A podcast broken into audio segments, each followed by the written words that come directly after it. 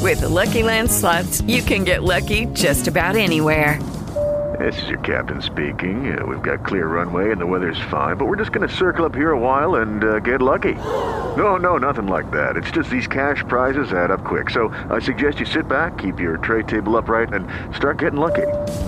Play for free at LuckyLandSlots.com. Are you feeling lucky? No purchase necessary. Void where prohibited by law. 18 plus terms and conditions apply. See website for details.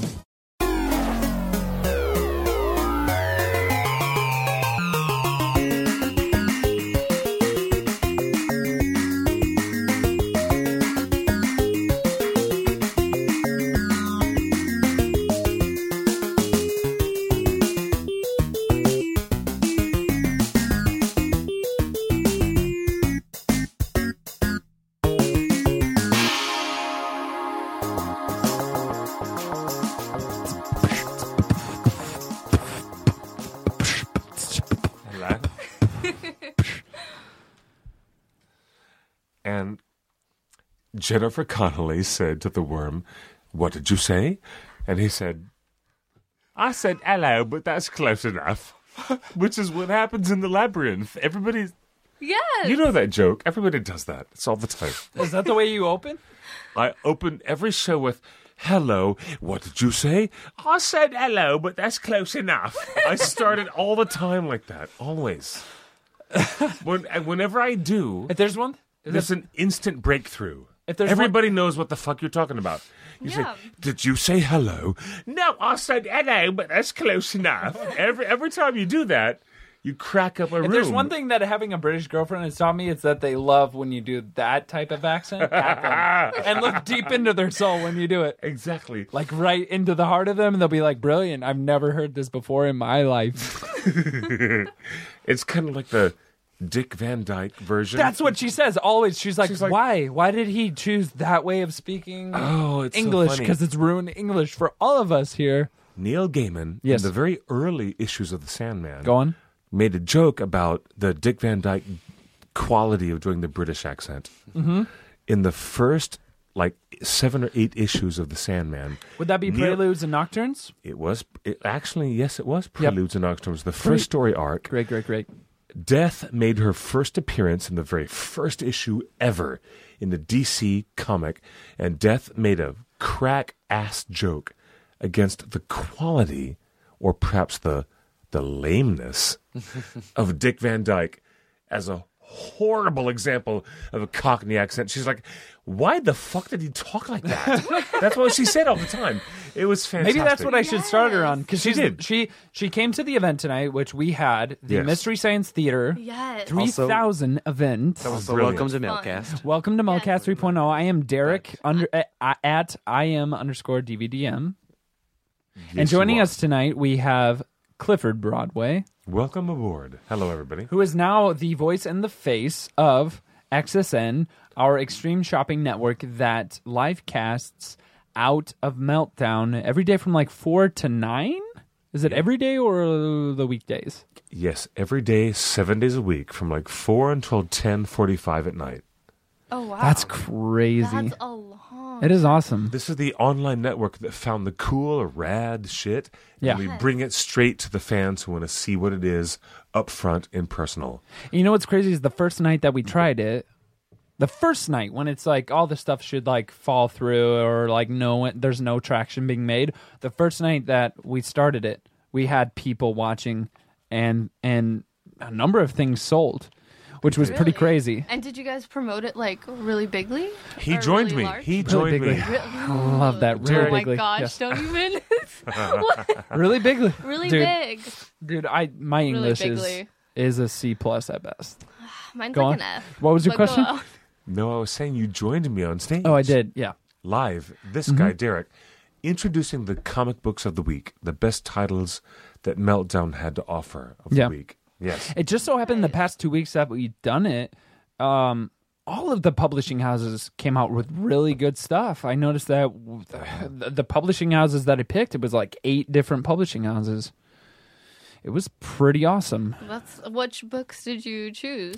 There was a there's a wide array. I mean, there was plenty of obviously DC stuff, but I did throw in Of Marvel course. because um, I think it was you've it was been, Hulk. You know, you've been Yeah, yeah. dabbling a little in the Marvel, I've been- which I'm I've- very proud of you for. No, I've been talking about Marvel because finally Secret Wars is um, whatever.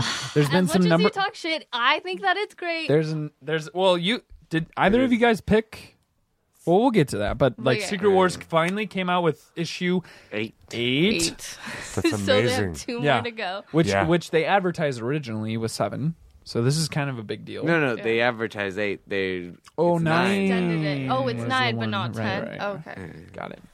Um, but that's that's for later on. Let's talk about this event that happened at Meltdown tonight. Yes, for we had Mystery so Science so much Theater. fun. Okay. Imagine in the 1980s to the 1990s. This is a generation ago. Before there was f- Twitter, before there was, before there was social media shit that we understand and share between each other. There was just basic cable and there was Comedy Central. Yeah. And at the moment, the most surreal and kind of fan based show that they had on the air was Mystery Science Theater.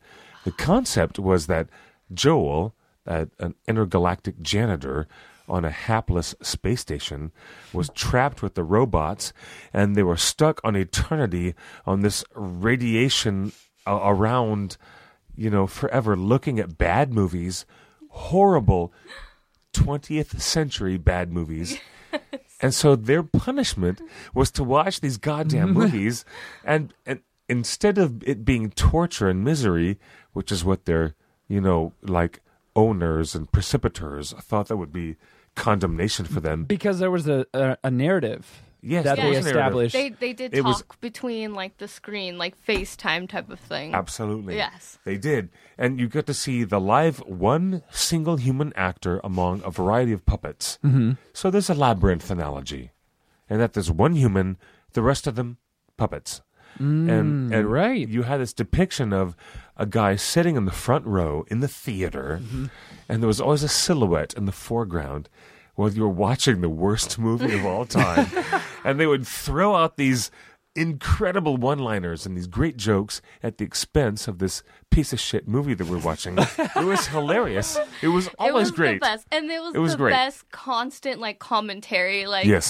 oh, like I couldn't There's- even. I can't even quote any of them. I wish I could, but they were great. Do you have any quotes that stick out? Because it's just like one of those things that Oh my God. I don't you know. walk away feeling good Yeah. about. But I, w- were were they quote worthy?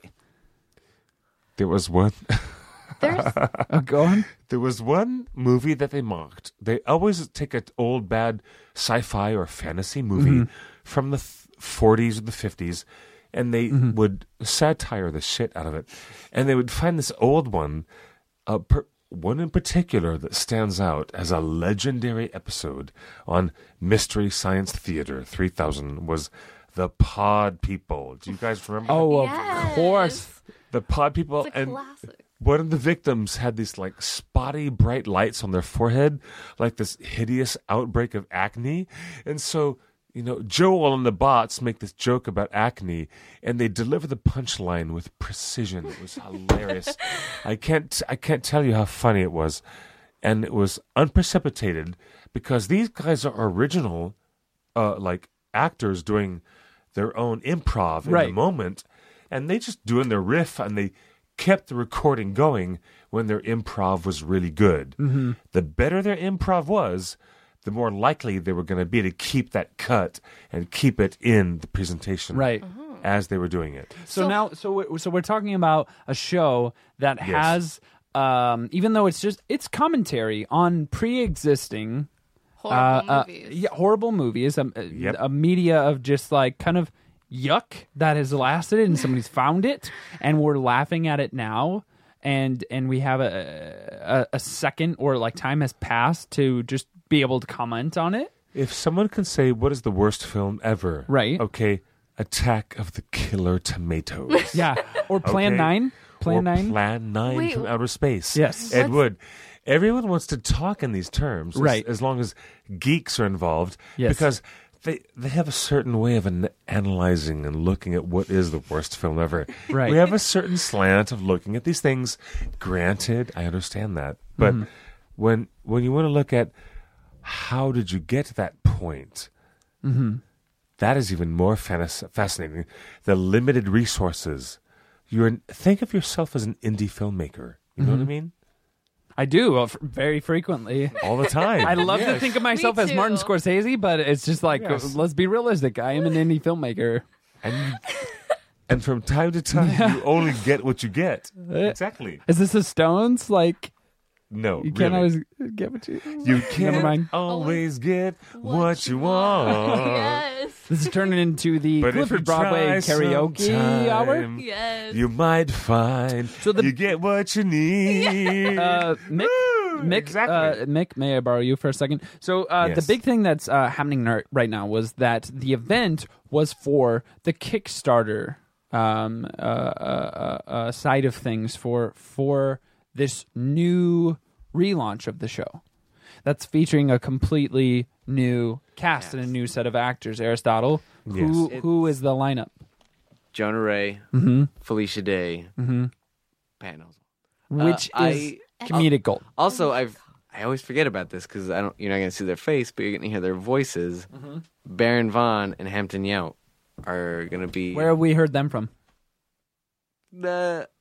or seen them? I believe they they have they both done the meltdown.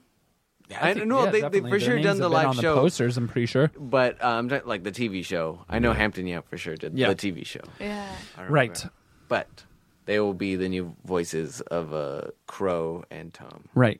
Oh, I'm so excited to see it. And so we were aiming for we were aiming for a, a benchmark tonight with our telethon, yes, we were.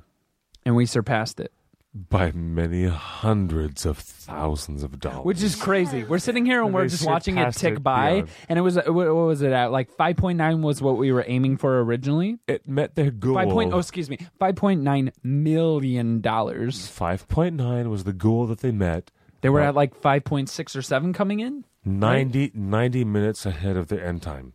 Right, An hour and a half ahead of the end. Right. They bolstered through their finale. yep, And somebody said, shh, shh, wait a minute, wait a minute. Right. We want to save that energy for later in the broadcast. And I'm like, no, god damn it. Everybody's cheering and hollering and clapping in the distance because Yeah. they met their they met their goal. right. there were a lot of fans present. And, and It was a we very energetic we did Yes, experience it was a bit of great. technical difficulties uh, at the beginning, but because of the of the, Unfortunately, the yes, the- professionalism of of Patton Oswald, Yes. of Mr. Joel, our our uh, Mystery Science Theater host, and also um, The technical crew. uh, the technical crew, Yes. we we got through it and a number of people were commenting online even called the store to say that they were enjoying it despite the technical difficulties and in fact i think that the number one summary of a tweet that came in is i have no idea what's going on at meltdown due to the technical difficulties but i'm loving every second of it So wait, what happened? What were the technical? it was just it was just we were trying to get the sound and it was like they could barely hear and we were also skyping to jonah ray which who again i think jonah uh, is needs a tip of the cap because he was definitely carrying a part of the show that anytime you try to skype to someone he was skyping from atlanta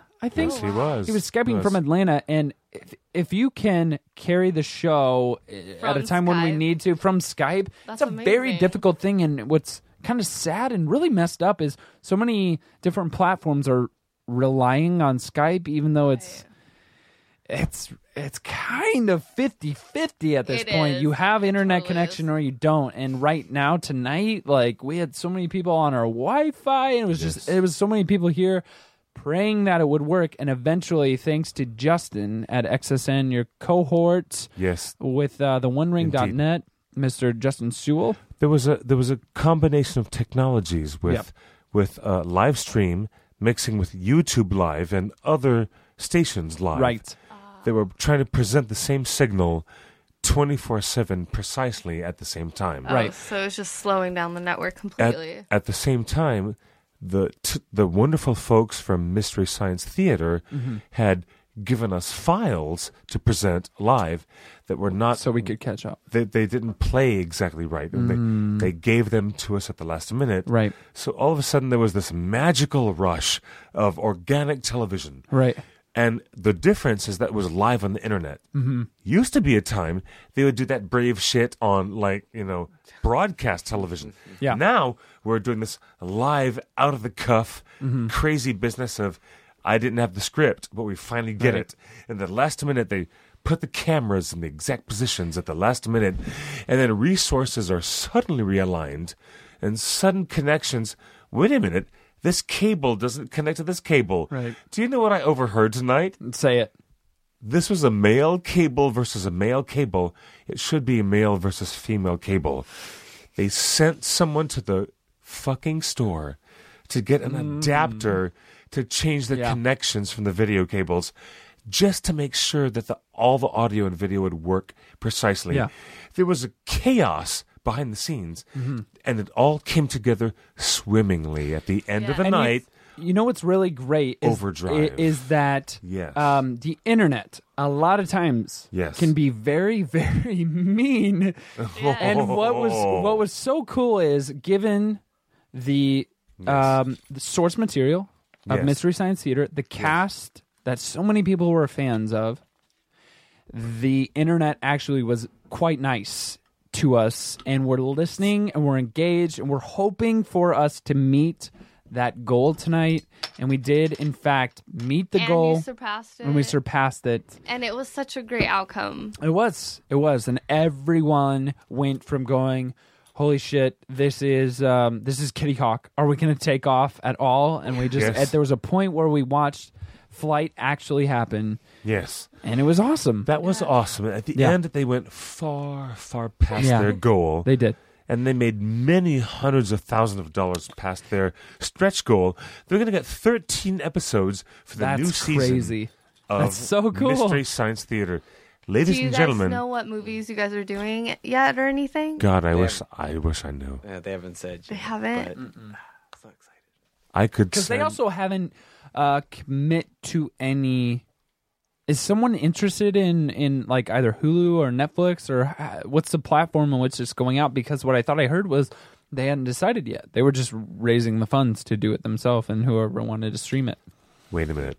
After the performance of today's online fan energy, Oh, yeah, they're, absolutely. they're going to get a deal on Hulu tomorrow. You think don't- so? Yes, watch it. Or Amazon Prime. Pick pick your choice of distributors. It doesn't matter. The distributors are, are a plethora now. Mm-hmm. Yeah. Everybody's off basic cable. Everybody is off like network. Everybody's off that shit. Oh, definitely. I'm Why? telling when you, you. can stream it. Yes. I feel like uh, um, NBC is gonna like off you tomorrow for saying that. They probably are. All the newsroom people are gonna be like, uh, "This Clifford Broadway guy is uh, But there's a gonna new- need to be taken out." They- of course. They're like mobsters now. it's, uh, he's making too much sense on the uh, interwebs. Wait a minute. If you want to watch really good stuff on CBS, Yeah. Mm. you have to turn on your Roku device because you're watching third party internet like content. Mm-hmm. And that's where they're driving their content now. Of course, I'm telling you, they're driving their content to a, a Right. new destination for new appetites, for new people online. Mm-hmm. And it happens to be other distribution channels on your phone, on your tablet, on your device. Right. It's all, you know that. Yeah. And the, the comic book world is doing that. The video game world is doing that. The broadcast news world Mm-hmm. The is doing video that. game world is. It's amazing. Oh, it's so No, amazing. The video game world? Is that what we're talking about? Because I talked to Aristotle. We talked about it on a previous podcast. Like, the video game world sounds like a complete bastardization of what I loved as a kid Just growing because up. the new consoles of you guys, but not necessarily like everything about the new game world. It is. There's the. The fact that you Video would game. release a video game with no story mode Yeah. every game needs to come with a story mode. Ah, it- it- seriously, like I don't care if it has really good multiplayer and you just come together with a, like a schlocky story mode. I will. n- Modern Warfare 2 had like a like a Michael Bay esque narrative that you're like, what the fuck? it but it was so much fun to play at the same time Yeah. that it the gameplay of Modern Warfare 2 changed like a first person shooter like it, it defined what a new first person shooter is and it had a narrative so it's like if you want to if you want to say that oh no, no no we just put out the multiplayer now it's like fuck you that's like halfway think through a that- hand job I think that Fuck there's you. like a market for that. there is, and especially if like there's games out there like League of Legends where it's like six player versus six player. Like I think a Yeah. lot of people do just like that full on action like PvP. Mm. You're just not have you just don't happen to be one of them. I think. yeah I, I i i turn to video games the same way i turn to comics which is this is a medium of storytelling for me Right. And I get that it's interactive storytelling, and I love that we live in an age where people are playing with each other versus fighting each other and killing each other and beheading each other and doing terrible things to each other. I love that we have an activity where we do that, but it's also a medium to me. It is. Well, You that's know? because that I, I you, want that. you like the storytelling. That's Yeah. what draws you. Maybe I'm being selfish. But some people just like the gore. Some people also- just like the. Also, you just gotta choose your games right. Hey, it's I gotta true. put- Yeah. It is what it is. Like, I- But, Yes, but, it but is. honestly, I've had no one, no one give me a convincing argument of this is one of the best stories of a of a current gen console that has come out. And like honestly, this should be if we're talking about the computing power and just the raw ability of these new current gen systems, why the fuck have I not heard of like the Gone with the Wind version uh, storytelling of, Well, of it's video more- games it's right more now, like- or the, the the the Lord of the Rings storytelling epic I of will video games. Say that Battlefront though is so extremely well built that like I I've never. You're talking I've- mechanics of yeah, yeah, yeah. Like Look, there's a lot of games that have that are glitchy as shit and suck when And they the come updates out. come out, and you Yeah. have a five-hour update know what? before you even But t- this- play the game. But so I far think has it's- not had any of that. It's so like if it was a table and I was a craftsman, I would say like this is. A Did very you get the solid hundred and table. ten dollar package, or did you get the fifty dollar game? fifty dollar game? You didn't. You didn't get That's any. because it'll come later. I'll I'll get to that. Oh, okay. All right. If you're happy with the fifty dollar game, then good. Because I'd hate for you to say that you're like, yeah, I need to get the hundred and ten dollar game. But I feel like you're living in such a instant gratification world where you Me? want things Me? like instantly Me? epic. Yes, you sometimes you have to wait for epicness. Listen, the the It's relatively the, early the in the Xbox console One. life. What? The Xbox One and the PS4 have been out for how long now? Not that long. It's only No, they've When I- been out long enough. when I think of the life He's cycle. he's though, of, nodding like, other- yes. he's like, yeah, we should have got something by now. Don't. I've heard good things about uh uh Fallout Four. yeah, Story Fallout mode. Four, Metal Is Gear it good? Solid. I don't know. Okay. but you've been hearing that. I mean, I would maybe play those, but I heard there's a lot of glitches. yeah, see, That yeah, that's true. But like we're just like upping our scale in like graphics and all of that takes memory and you know they're still trying to figure that shit out. Give them time. here here's what I'm afraid of. yeah, uh, yeah, Um, fair enough. Yeah. the Yes, the yes. market is looking this is the gaming market is looking at our app based technology True. and saying "Oh, they're having success in X and these gaming consoles are muddying up the line between app software app technology and going oh app based in purchase games and things like that But and isn't our it, uh, console isn't it, isn't our it self- ironic? Isn't it ironic that those gaming industries and Microsoft, Xbox, etc., Yep. spent so much effort and time to have a breakthrough into the marketplace that their console experience Yeah. was going to be better than anything else Oh, that definitely. the industry could provide. That's why you had to have the newest update of the Xbox or the PlayStation or blah blah blah. In the end, we're now looking at a generation of people who are indeed, as you have adroitly pointed out, looking at app-based tech Yeah. and UUI to look at, at their new gaming experience. It's fascinating how this has shifted after millions of dollars have been put in place Yeah. to look at console gaming as the standard. Now it's a fucking different standard. Isn't it strange? It is. It It's is. just it's like one of those other things we just toss away and upgrade. Yeah. Definitely. Oh, Exactly. There's also more to it, just because I feel like none of us are particularly massive gamers in the way that like Matthew Burnside is. Yeah. he knows like Yeah. everything. and we had um, another event here at Meltdown. The three, arguably the three uh, biggest personalities in gaming here tonight. That were or not tonight. Um, the other night, yesterday. Yesterday? Yesterday, holy shit! Uh, Oh, it is was very that late the- tonight. the book? Um, that yeah, that we're signing for like um, Black Ops Three, and a number of things. And their draw was pretty insane. Really? They had a lot of people from the um, Twitch community Oh, it's um, that were here, and like moms and dads were bringing them out to like Really? meet these three like icons in gaming, and they were being treated as rock stars. It was pretty crazy. that's cool. It was pretty insane. Again, I'm like all for women gamers. I think that's amazing. yeah, there was there were three guys, Oh, but they there were three but guys? but yeah, but the- that book is girls. yes, you're right. What book was and that? the girls that were there was plenty of girls that were coming to the event. Ah, Not just because they fancied the gamers, but because it's like it's a There's a new, lot of it's a brave girls. new world right Yeah. now.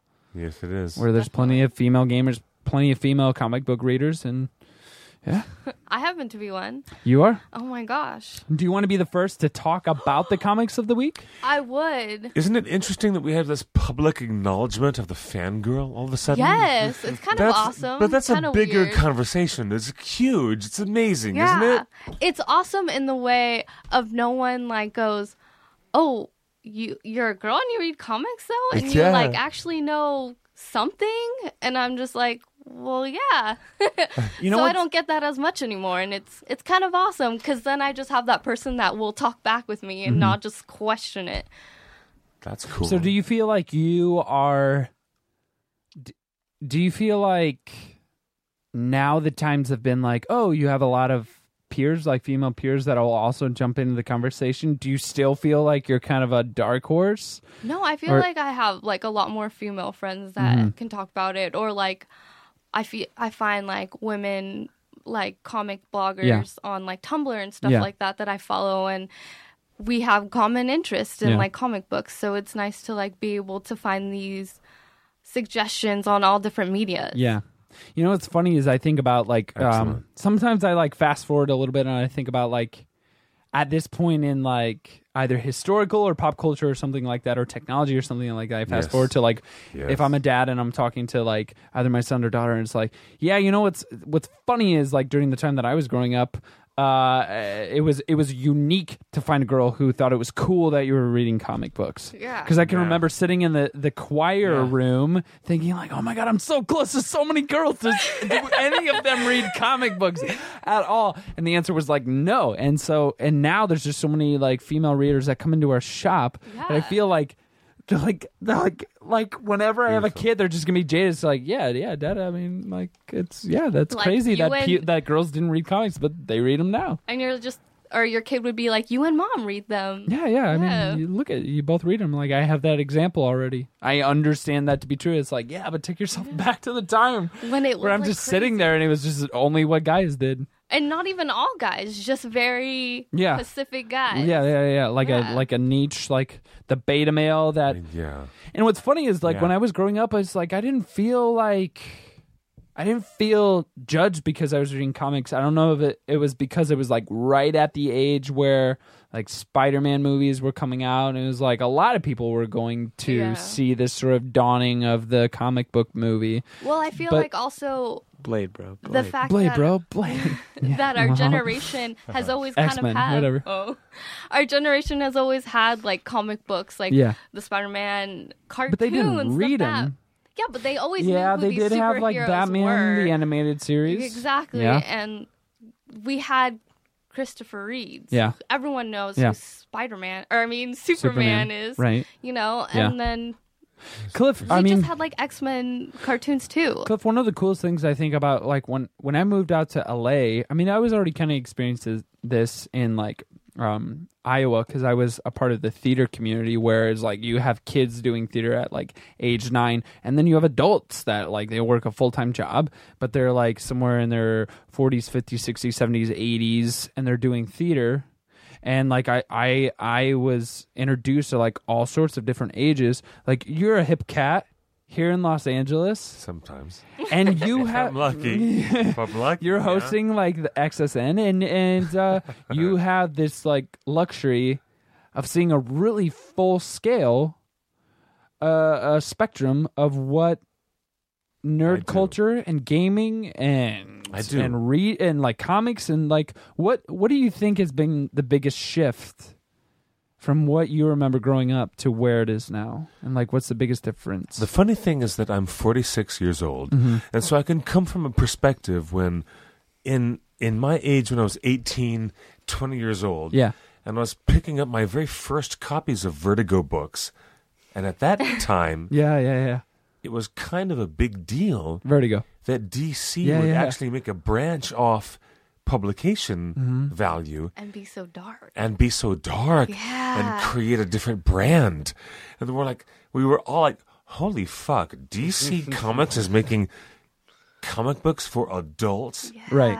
So therefore, they had the necessary way to get rid of for mature readers only, which was necessary at the time. Right.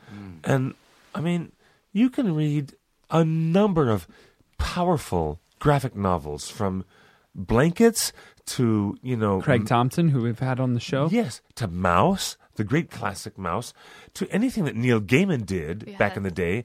If we're You could- talking Vertigo, for sure. powerful, definitely. and you know they crossed way, be- way beyond the PG PG thirteen vibration. Yeah. we're talking about storytelling that went way into the visceral, way into something powerful, deep, and and all that stuff redefined comics industry. At the time, I was there at the threshold of Vertigo starting their first branch of the Sandman That's himself. so cool. Crazy. It was so. When I went into the Chicago bookstore, which is at the corner of Belmont and Clark Street, we went right inside the store, and he was like, "This is the newest Neil Gaiman. This is the newest Sandman. You have to read this." And I had no idea what was ahead of me. I had to go back and read earlier collections of um, um, the deal with Lucifer to exchange the key to hell in uh, a game of um, what was it? Not a game of you, but it was um, uh, Are we talking within Sandman? within Sandman universe. Yeah. Yes, forgive me. The name of it was A Season of Mists. Yep. That's Yep. what it was. And I got Is that the tray that follows Preludes and Nocturnes? exactly. I thought so. Yeah. Yeah. Immediately so. yeah. So it's kind of interesting being at that nascent beginning when comic book franchises and graphic Mm-hmm. novel storytelling was starting to cross over with a g- larger, commercially accepted appetite Mm-hmm. for the macabre or for the offbeat or for Right. anything on that kilter. Mm-hmm. It really was a nascent time. It Yeah. was an amazing time to be there. So where do you, telling you. where do you if you It was great. with the with the with the um with the hindsight of that territory, Yes. what would you define the era that we're in currently? Postmodern? It's all post 9 11 now. Yeah. Is it? Yeah. And I think that Everything is post 9 11 now. It's Yeah. weird. yeah. But Yeah. I think it's also kind of repeating itself with image having their creator own. It's going into like a dark place too.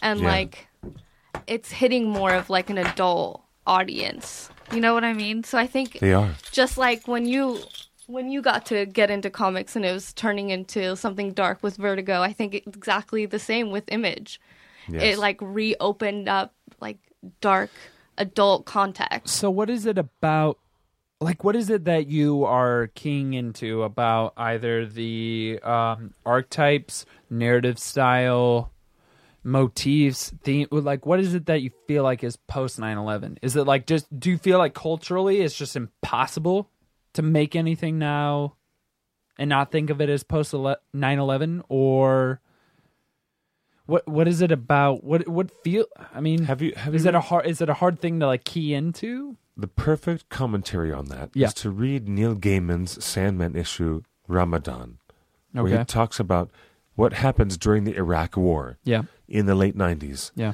And then you look at where we are now in the Mm-hmm. geopolitical sphere and reread Ramadan. And very recently, Mr. Neil Gaiman has said, I had no idea that my personifications or the, the way I would characterize that situation would become so realistic Yeah. and perhaps uh, stark. Oops, sorry about that. Whoa. Yep. Is that what? Okay. No, no, no. sorry. That was a punctuation on how accurate you were to what you just said. I'm so sorry about that. Things done it. became very real as soon as you made that point. Holy shit. no, you're okay. I did it the Have the you done humans this- one. You did this? yeah. I did it in front of guests too, Oh, shit. and it was really fun. So you you simply just crossed the threshold that we've me and already you, me and done. you sorry. have like Oh, thank Yeah. you, we've honey. I'm connected on sorry. another level now. For those of you listening at home, there was some um, Oh, there were some shit. special drinks that were left behind by the uh, Oh, Mr. Science shit. Theater, and special drinks being alcohol. I'm um, so no, sorry there's about- surely okay. temples. Yeah, that's right. Grenadine and just like straight up Seven cherry Up and everything. cherries. Yes, I'm into it. So the so the the Neil Gaiman talked about Yes. Neil Gaiman talked about. I'm sorry, am I shouting into my mic? yes, you're I'm fine. very close to my mic. I'm You're sorry. good. You, Um, you love to kiss it. I do, always. I do. My face is always nestled up next to it. Neil Gaiman talked about um, seeing. It almost sounds like a foresight, in a way. He was. In that, in that gods and deities could Mm-hmm. be represented in an anthropomorphic way Right. that we could easily relate to. So if we're talking something that serious in like a s- celestial embodiment, Yes. what is it? I guess let's tease this out. What is it in Gaiman's world that was personified post 9/11? Do you feel like? In Ramadan, Because this sounds very interesting to me. in, in Ramadan, the city of Iraq Yeah. that had been bombed and Yep. destroyed This is pre Was- 9 11. at post. He wrote this story with the wisdom of post 9 11. Okay. and he presented a situation where the dream lord morpheus would go and visit and, and speak with the the leader of iraq from centuries and centuries ago and try to capture the essence of the city inside like a ship in a bottle you know Hmm. uh, a classic city in the sand captured inside a perfect Or Candor in the DC universe. inside the glass bottle Had to do it. miniature Had to do it. yes Yeah, had to exactly do it. Uh. Exactly. Go carry on, carry Yeah. on. Exactly. Yeah. No, no, no, no. I'm, No, go no, ahead. you see the analogy. I you do. see the analogy. Yeah. Yes. Yeah. Um, I feel like, oh, God, I feel like I stepped down another rabbit hole. another rabbit hole. Going down another rabbit hole. Do you guys want to talk about the picks of the week? Yes, let's go down that rabbit hole. 'Cause Yes. That is why we're here. I picked the red you pill. start. You start, Okay. Miss Neo. So, I mean, I can bend backwards, Can you? kind of. Yeah? Well, when oh, my boyfriend's here, Matt. He is. He has rope him into it because he's not face palming or anything. I know. I think his face is turning red. He's just waiting to see what you'll follow up with backbend. Oh, cause I'll like make him like, I don't know, maybe. I Go on. don't- No, I don't want to talk about this anymore. I mean, this can happen on Melcast, but there's a different podcast you can jump on. I feel like we've crossed that line numerous. Yeah, why do we times. need to wait We for have. another podcast? Well, I was just saying because like we'll do like a dip, like we dance sometimes, and then I'll like. right. I back saw the bend. dip here when we were here, and it was Exactly. completely PG, borderline It's PG thirteen. super PG. It's nothing past that. It, but then I feel like it could be interpreted. Could be, super but not what I saw in Especially the after store. all the long, like I don't know about that anymore. I know. now. I was Now- like, uh, That's hilarious. I've derailed That's too far. hilarious. Anyways, Brilliant. so you were Brilliant. starting us on the road, the path to the picks of the week. What Yes, was the what's the path- first one that you want to talk Thank about? you, dear. so I yes. also feel really bad because both of you guys picked both of the books that We- I picked. Let's talk about it It's then. weird. So We let's all picked group it, but- discuss. Right. You want to do that? Yeah. So Wait, Derek didn't pick this one. No, no, no, no, you but two he talk picked about my it. Other one. You two talk about it You want to? Yeah. You want to do a in the synchronicity. Marvel Holiday Special Gwenpool? Yeah. I'm just gonna sit back and listen because I Number love when you guys fill one. me in on Marvel. Yeah. Marvel's the best. So- Have you read this one? No, but he's shown me. Derek has shown me some of this. It's excellent. It's Mm-hmm. so great. Yes. Going back a bit, we had mentioned that Deadpool came up in Howard the Duck number one. She's a new, she's a new player. she's Yes. a new player in the game. And she's pretty great. She's pretty funny. She's real funny. She love, does. love her out. Love, just love her design. Love the way she looks. Yes. And I love that her thought bubble or her speaking bubbles are pink. Yeah, Yes. Yeah. Gwenpool's Gwenpool's. Mm-hmm. uh, with white lettering or what? You What know is it? I think what? it's still black. I think Paint the yeah, I picture. think it's black. Oh, okay. You want me to paint the picture? for Yeah, you? yeah, yeah. So it's like a pink thought bubble with Yeah. black text. Yeah, Black black, text. text. Got it. Definitely. Got it. Got it. Got it. So basically, this started off with um, She Hulk um, being Mm-hmm. a lawyer, which was kind of cool. Loved that arc. I don't understand why. uh, There's like two Yeah. titles that were awesome pre Secret Wars. It was She Hulk and all her Well, lawyerness. that was gonna end it either way. I believe. But, but still, it was so good. She Hulk and all her lawyerness, and then Iron Fist, Kara Kyle Anderson. Ooh, or have Andrews, you heard or- that they finally oh, picked the director for Iron Fist? Have Oh, they? for the show. Yes. yes. Who is it? Fuck. Who is it? I You forget don't know? the name. That's It's- okay. We're bad with names. I'm so bad with names. They picked it though. I sent it so to this you. is public domain. We can figure this out. They did. But those are the two But Marvel he- titles. Marvel, I'm talking about Marvel. That I Yes. was like, this is awesome, and then they ended, and I was like, oh, okay, Marvel, I tried. yeah. I, you know what? I haven't read She Hulk. Uh, I'm pretty guilty. But now of it's a that. lasting memory. And But yes, now Positive maybe memory I'll with let- Marvel. I'll There we read go. it, Yes. But uh, so you start off with her giving gifts, which is nice because it first starts off with She Hulk, obviously, and then the second part is um, Miss Marvel, and uh, Captain Marvel makes a little appearance and gives her Hulk hands, which is pretty funny. Oh, nice. Yeah. Yeah. it's different uh, Artists. Mm-hmm. stories, artists, writers that all kind of interconnect. How Yes. many are we talking? I think three because there's She-Hulk, there's Miss Marvel, there's Deadpool. And the And then there's Hawkeyes, Gwenpool. and then and then Oh well, the Haw- Hawkeye's Deadpool. Deadpool, Yeah, Hawkeye. Yeah. yeah. So we're talking different artists for the different protagonists. Like for the Or- different story, like it'll st- it starts with Right, She-Hulk, and right. that has a, a writer and an artist, and Okay. then it goes to Which Miss is- Marvel. Okay, yeah. and then so- another writer. yeah. Nice. And this is all within one issue. Yes. Yes, That's It's a really pretty, It's a pretty thick issue. This Yeah, it this is. one. Where'd they price it at? Where'd they Big deal. price it at? Where'd they price it Uh, at? What did you think they priced it? Five ninety nine. Ah, Yeah, Yeah. unfortunately. There you go. Oh, This There is we one of go. those five ninety nine Yep. books. Yep, Um, yep, but yep. it's worth it. It's pretty great because it does have Spider Gwen That is awesome. and um, She Hulk. Actually, That sounds like a great piece of storytelling. Yeah. That I sounds love great. it. Yes, I love Yes. it. Um, she breaks the fourth wall too, saying that Yeah. she's not from this universe a few times. Gwenpool. Oh wow, Oh. for real? Gwenpool, Okay, yes, good. which is pretty funny. That's Classic cool. Like at the pool very fashion. end. Yeah. Of course. And she YouTubes how to sword fight with two swords, which is also very, very comical. Yes. Uh, so fucking modern. Yeah, for real. she's Okay. very- She's Yeah, pretty that's sassy great. and valley girly too. Yeah, I dig it. For sure, for sure. I think that's- one of the- Wait, wait, wait. Gwenpool is, is Valley Girl? She's super valley girl. Yeah, for real. Are you sure you're not just reading it as Valley Girl? Yeah, 'cause- Maybe it's just gonna like say. constantly my to- tone. I can 'cause- definitely- Okay. This is what I'm confused with, and I and, and I feel like excuse me she's for a being little- so rudimentary. Gwen Pool.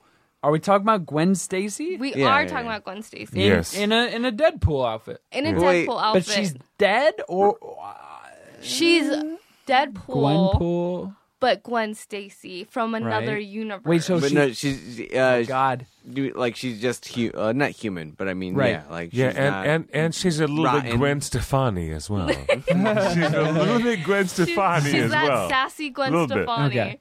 Because I was I was gonna say I don't want to split Marvel hairs, but like Gwen Stacy's from New York, right? yeah. Yeah. So Valley Girl, really? Well, Look at like, it. okay, maybe I was just reading it Valley Girlish. That's okay. But I can literature definitely see is meant that. to be Like the open to teen- interpretation. Literature. Yeah, definitely. Especially in comics. I feel like you can kind of be as sassy as you want Sure. with it. and she's sassy. She's so sassy. I really like her a lot.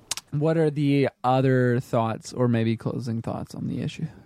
I want there to be more. Yes. I don't know what's. I feel like there's gonna be. I feel like you're gonna be happy because there will probably be more. Mm. You know what? I actually really enjoy like when the universes collide as well. The other protagonists, is that what you're saying? Like the other characters? just being in there, more of or- like it was a hol- it ended up being a holiday party that um from she-hulk's building her law o- Okay. office um Love a She Hulk centric book. yeah it's very she-hulk um, There's she a- actually even saves the day in a way Nice. There's an editor's note Yeah. to one of the previous issues of She-Hulk. Oh. How dare how dare David Goyer ever call her a green porn star? Oh no! she what? is a classy woman. she is Neil one classy David lady Goyer saving never the said city. that. Oh yeah. Oh, he did. He totally I don't think Real? I, I don't think I Promise told you. Are Yeah, you look burning that my up. ears off? That's I was in the crazy. room when he said that. You're I- shitting me. Granted, the room didn't react in too much disgust. The internet did, but I definitely Oh, for didn't tell you real. about this. where, then. where did you What's say that that then it was at, it was at like a script notes event. And he was and, and everyone was talking about how they would approach a like No, a film She-Hulk? and She-Hulk got brought up and he was like, "Well, I feel like uh, I feel like uh, She-Hulk is just an extension of Hulk in that she's she's the the fantasy of of of who could fuck Hulk." So she's just like a green porn star. That's what David green- Goyer said. She's just a green porn star. Yeah. Are you, You could- fucking kidding me? Which is like he did a very crude way of of Listen, of he is illustrating s- the way some people approach. I'm, uh, I'm sure some people bought the issue for that same reason, but that's not why the character was created. She wasn't created as a very savvy lawyer with the origin that she had. yeah. So I'm I'm sure from a very commercial standpoint, he made a point, but that doesn't represent the majority of people of at Marvel that were like, what the wh- what? She's a lawyer. Like what? That's what we were doing. We're just trying to bring someone into the Hulk family. yeah That being said, Yeah. I, Go on. didn't, I didn't. I forgot. I completely forgot Yeah. to tell you. What's I feel up? Like you're the person that I should have told first. Uh, the other day, he was here. I David met him. Goyer? Yeah, David Goyer was here for. He's a, a podcast nice I guy. I recorded. think he just He's super honestly cool, yeah. He like said something off that I don't think was kosher and I don't think he thought about it because he was saying it like very often. It was like a it was like how would you do a like a She-Hulk movie? He's like, "Well, the tr- difficulty with She-Hulk is that she is you know, and I, I just think he didn't think about what he was saying. We were waiting for the moment where he's like, yes, what you're saying might be true at the time of the 70s where that could have been true, but we're waiting for the moment where you kind of cover your ass and say, and in today's context, what I would do with it is, and he just didn't do it. Exactly. uh, that's unfortunate I have, Yeah. I have a 'Cause I first line liked- appreciation. I appreciate David Goyer. Oh, yeah, he's I do awesome. appreciate- but He sometimes told me all about Bat v Superman. Yeah. He told you everything? what do you. No, I'm just kidding. Oh. he couldn't talk Ah. about it. Uh, Well, he's not even like he. I'm sure he knows some things, but Chris Terrio He- wrote it. Was he consulted the same He's way? the- I'm the sure. producer on it. yeah. Oh, okay, nice. He knows what's. up. Yeah, yeah, yeah. He knows. He just didn't want to say. Well, hopefully he has done something to help it not be too much, because I think it can be a really good story. I think it can introduce a lot, but I know as a DC fanboy, I'm like, how much is too much? So if you're giving me a two hour and forty five minute to fifty minute movie, a two hours and fifty minute movie, and you're fitting in all you are, I think it can be fun. Which is what Dark Knight and uh, Watchmen were. So theatrically, so go ahead and make it that long. Hold my attention for that long. That's what I'm saying. so next uh, pick of the week. oh um dare, or, Well, I guess. Do you guys want to talk about the book that you guys both read? Uh, Yeah. yeah. we could do that Let's do that. or do Cliff? you want to talk about yours Oh, no, no, no. We can talk about this one I, because think, I think Violent is a beautiful book. it's Yes. great Yes, we talked about this on XSN. So there's what's what's kind of interesting is they're like, hey, We did you a want to you, segment earlier. you want to you want to talk about the new picks of the week and like I uh, like I have a window in which I need to get them read and then talk about them so I can sell them on the network. And this is one of the ones that I chose, and I felt like we talked about this one for quite a while. yeah Uh, me and Cliff. There's there's a, a humanist point of view to to be presented about violence. Yep. Violence it, traditionally in comic books can be hyper real. Yep. With costume superheroes, capes, superpowers. But in this in this comic book of violent, the concept of person to person violence is tempered Definitely. always definitely. by the human cost. And it's so carefully measured. It's so interesting to see a person who comes out of incarceration yeah trying to establish themselves in a new lifestyle 21st century lifestyle. Yeah. And yet they find themselves continually drawn by hook, line, or sinker by the old temptations Mm-hmm. of a previous c- criminal life. It is beautifully explored in this artwork and in this narrative in this book. I have to say, it's quite impressive. to simply level the playing field. Yeah. What's uh, the the sense that this book gives me is a person leaves prison. This is essentially the narrative is we follow a protagonist, Yes. a male protagonist that is out of prison and, Yes. and he only served a year. But the odds are stacked so much against him that he is looking to commit maybe uh, he- he's he's resisting the urge to commit just one crime or two crimes As he to tries to get get- him back to a level playing field because he's not Exactly. really in a level playing field coming out of a federal penitentiary. Exactly. If he tries to go back to human resources coming out of the state pen, Mm-hmm. who's going to hire him? Right. Oh, you're an ex felon. Yeah. Yes, our hotel chain will hire you. Yes, of course, obviously. No, they don't do that. No. And so everybody coming out of the incarceration system has to face this dilemma, and they explore it beautifully. And sometimes we're talking about people uh, that have have to entered say. it at the age of 17, Yes. 18. I my You know? my Yeah. my half sister is a district attorney in Volusia County, Florida, Mm-hmm. and she works as a as a DA assigned to protect those marginalized young Hispanic or black men that are taking Yeah. they're being taken straight out, 100%. straight out of high school straight into incarceration. You know what's one of the that's biggest what they're doing in Florida. One It's of the crazy. Well, they're not just doing it in Florida. One of the biggest eye openers I ever had in my life was when I was in Chicago. Yeah. and there was a um, woman that broke into our apartment complex was trying to get at the woman that lived in the unit below us trying to break through the front door a big stained glass door to get to the woman that lived beneath us i wouldn't and i was like i'm not going to let this just happen this is in the dead of winter uh, I think like January or February in Chicago, which is nothing to mess with. That's a lot of snow that we're talking about coming off that lake yeah, and somebody broke through and she was trying to get at basically a, a, a lover that a lover's quarrel that they were having and she was drunk she grabbed the shovel that was on the other side of the door that she broke through she brandished it at me to try and get me to move and because i was worried about the person that lived below me i was like i'm not moving she swung she cut open my chest and i still have like a, a, a- a scar on my chest for reals. Yep. And and Whoa. then we both took a second. We looked at each other. We're like, "Holy shit, that just happened." She looked at me and I was like, "Uh, I'm not moving still." As like a bead of like blood just drips down my chest. And she throws down this shovel and she said, You know what this bitch did to me? You know what this bitch did to me? Anyway, long story short, after that whole process, I wanted to go to and testify just so that my landlady could get her door repaired and like none of it cost her any money. Apparently, in our legal system, if something happens like that, we're talking criminal versus civil court.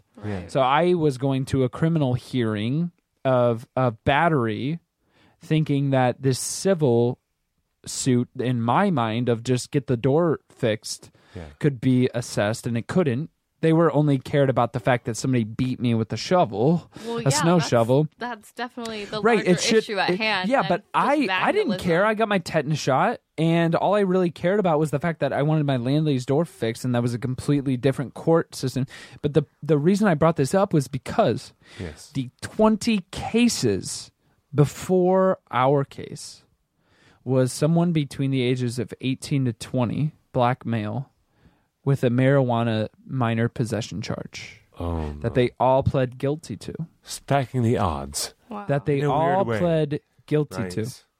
and I just Do you I believe remember that? my eyes were open because I was like, this is fucking bullshit. Yeah. This Yeah. is one hundred percent grade A bullshit. Stacking because this is that. marijuana we're talking about here, a minor possession charge. That's Yeah. nuts. That's Give me a nuts. fucking break. You know how many people in Orange County right now are smoking marijuana Yeah, between the ages of definitely. eighteen and twenty? Kiss my ass. Yeah. That's dude. nuts. That's insane. And these people are getting uh, thrown it. They're all pleading guilty. Why do you think it is? Is because they're young and they're being told by a lawyer just plead guilty because you'll get a better sentence than if you say, "Well, really, I didn't have marijuana on me." It's horseshit. Yeah. And the time that my the judge was bored. This is this is what's sad is the jur- the judge was bored by the time that they got to my case because the second that my case came up and he saw something that was unique because it had become normalized a black male between the ages of 18 and 20 with marijuana that had become normalized to him he looks at Indeed. my case and goes Over what's time. this a new ca- what is this this is so strange this is odd Yeah. and it was just i was disgusted No, you're in a generational echo chamber. Yeah. Things have changed over time. And what's most fascinating about this comic book title, The Violent. Violent, yep is that it addresses this full on. Yeah. Oh, that definitely. What- individuals of are. what do you do it exposes the exactly.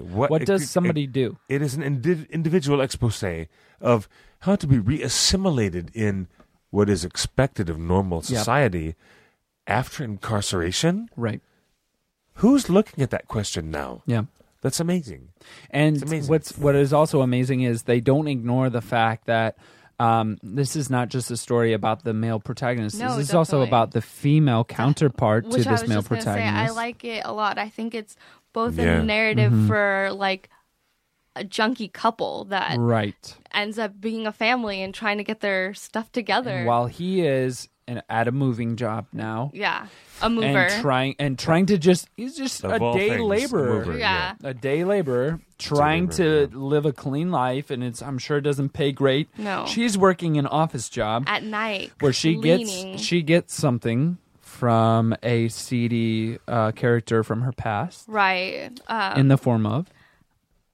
in the form of drugs. That with a, pouch. with a phone number that pouch. Oh, with- free heroin. And he even says like, "I will give a discount to like Yeah. returning customers." Just Yeah. throwing that like tease in front Yeah. of her, and you know what? When you have horrible things happen to you, like what she had of getting Mm-hmm. like her check, like what was it? Uh, they didn't pay her for a week, Right. Um, and she Yeah. was like worried about rent, and she's And we establish this male and female counterpart with the Right. focal point of a child. yes, That's in the definitely. midst. focal point of a child, but we don't know if the drug in abuse is meth or cocaine. We don't know Uh-huh. Right. yet. Oh, we don't. Or heroin for We, that we can matter. It's assume your- it's the other. Yeah. It could, yeah. But Yeah. I feel like yeah. in the in the panel to me right. right before she like kind of does it it looks kind of her face looks a little methy so i thought it was meth for yeah. sure I, I mean- thought so too. It's I thought is that so. weird to say no, it's not. I mean, I guess like we're past heroin. I feel I don't. I have no clue, but it sounds like the dialogue anymore is just meth. yeah definitely It's- Especially- that's like especially such when you- a big slope I- to fall down and I i, had feel no, like I had no idea, and I had somebody articulate this to me, and it was almost just foreign Yeah. that they were like, "Oh, that's a meth gay." I was almost, I, I didn't know how to. I mean, I'm a straight Have white you- male, and I had no, cl- I had no clue how to address what I. You've all I never could heard do of is that what term before? No. They, they said, Okay, oh, he's a all meth right. gay. And I was like, please unpack that for me. I felt like they did a shoddy unpacking. Can you please explain? Because can because I have no idea. Meth gay. I don't know what the word unpacking means. Well, I just mean, can you dice? Like- can you tell me But what I they get- okay. meant? Like, because In- in the honestly, world- meth gay, I don't understand. And I in the need- world in the world of club kids yes, before MDMA before using ayahuasca and going to the raves Right. which is what everybody's doing now in the previous generation in the 90s and the zero zeros which is what we'll generously call the noughts if you want to call it that but in the generation of the 90s and the noughts it was all about a different drug consumption do you know what i'm saying yeah, and uh, I mean, ecstasy was the 80s, Right. And it was reinvigorated a generation later. right, It was totally reinvigorated. But I mean, the the kids that are experiencing all this MDMA Mm-hmm. and the the the rave culture right now, and that uh, uh, sub, it's a sublime and differentiating experience for a whole generation of youth, and it's reflected by Grant Morrison and, Mm-hmm. and Brian K. Vaughan, a- and, and it's re- Duncan Fagredo. What and- work of and, Brian K. Bonds are you referencing? um, Am I like completely out of it? Well, I mean, Because Grant Morrison, for sure, Invisibles and a number of different. Yeah, Invisibles, but perhaps the alternative reality in the present tense in the present form. Right. I think it's being explored by many, many current writers of popular illustrated fiction. Mm-hmm. yeah. I really do. th- Yeah. I see it everywhere. Mm-hmm. Even with Neil Gaiman coming back and doing a, a fucking overture for Sandman. Right. He's exploring another sense of reality within a consistent, sentient reality, but heightened on another level. Mm-hmm. Yeah. And it's totally like, you know, the spirit molecule, DMT conversation So- seems to have influenced these storytellers Are at we this talking? level. So we're so. Are you talking about like um? Because here's what I feel like I'm hearing is when when I when I talk about uh when I, when I hear people talk about secondhand talking about drugs yeah.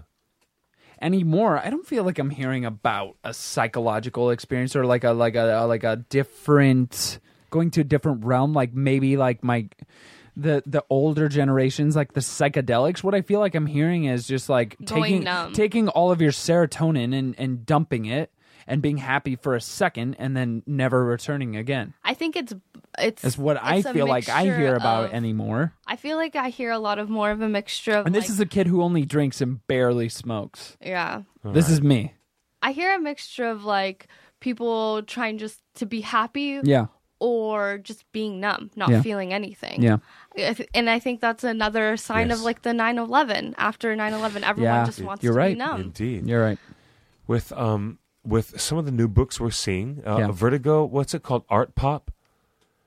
there's D- Duncan Fagredo. yeah It's a beautiful book. Mm-hmm. I mean, there's a conversation that mixes that kind of um, uh, post drug induced nihilism Mm-hmm. with a current, you know, uh, hyper facility that is provided by modern media, shared media experience. right These storytellers. Yeah, Jesus Christ. They're crossing these great boundaries between hyperreal and self-real in so many different ways. you know what It's is a drug fascinating. that has become very Okay. addictive that um, uh, uh, assumes all thought and Yes. people don't even realize it and that's the insidious nature of drugs is um, the culture surrounding social media where you see an article you disagree with it or you agree very strongly and there's always going to be somebody who disagrees with you Yes.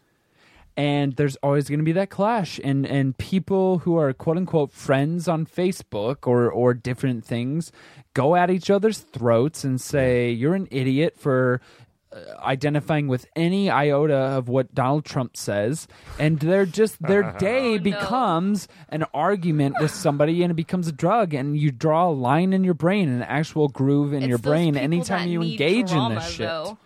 anytime or you go on tumblr to reaffirm your position you go to reddit to reaffirm your position you go anywhere to reaffirm your position not actually listen to someone else i don't i hear people talk about all the time where they clear out their facebook friends where they're like i just like this person sucked and like i for years i was just like i should just get rid of them and i do and they have this great purge that they talk about i don't do that at all because the people that that are just so unlike me i i see them and i go like what like what is their position and i really try and take it in i feel like that's how it should always be anyone that once reached out to you as a facebook friend or anything like like you should and this is so weird that i'm having this conversation but it's like to me it's almost weirder it's str- it's far more strange that people are like oh i just i got rid of people that i didn't want to listen to them anymore it's like well what did it matter like you're just taking in somebody else's point of view. Like it's like it doesn't matter if they're like hyper Republican. Like just take it in, look at it,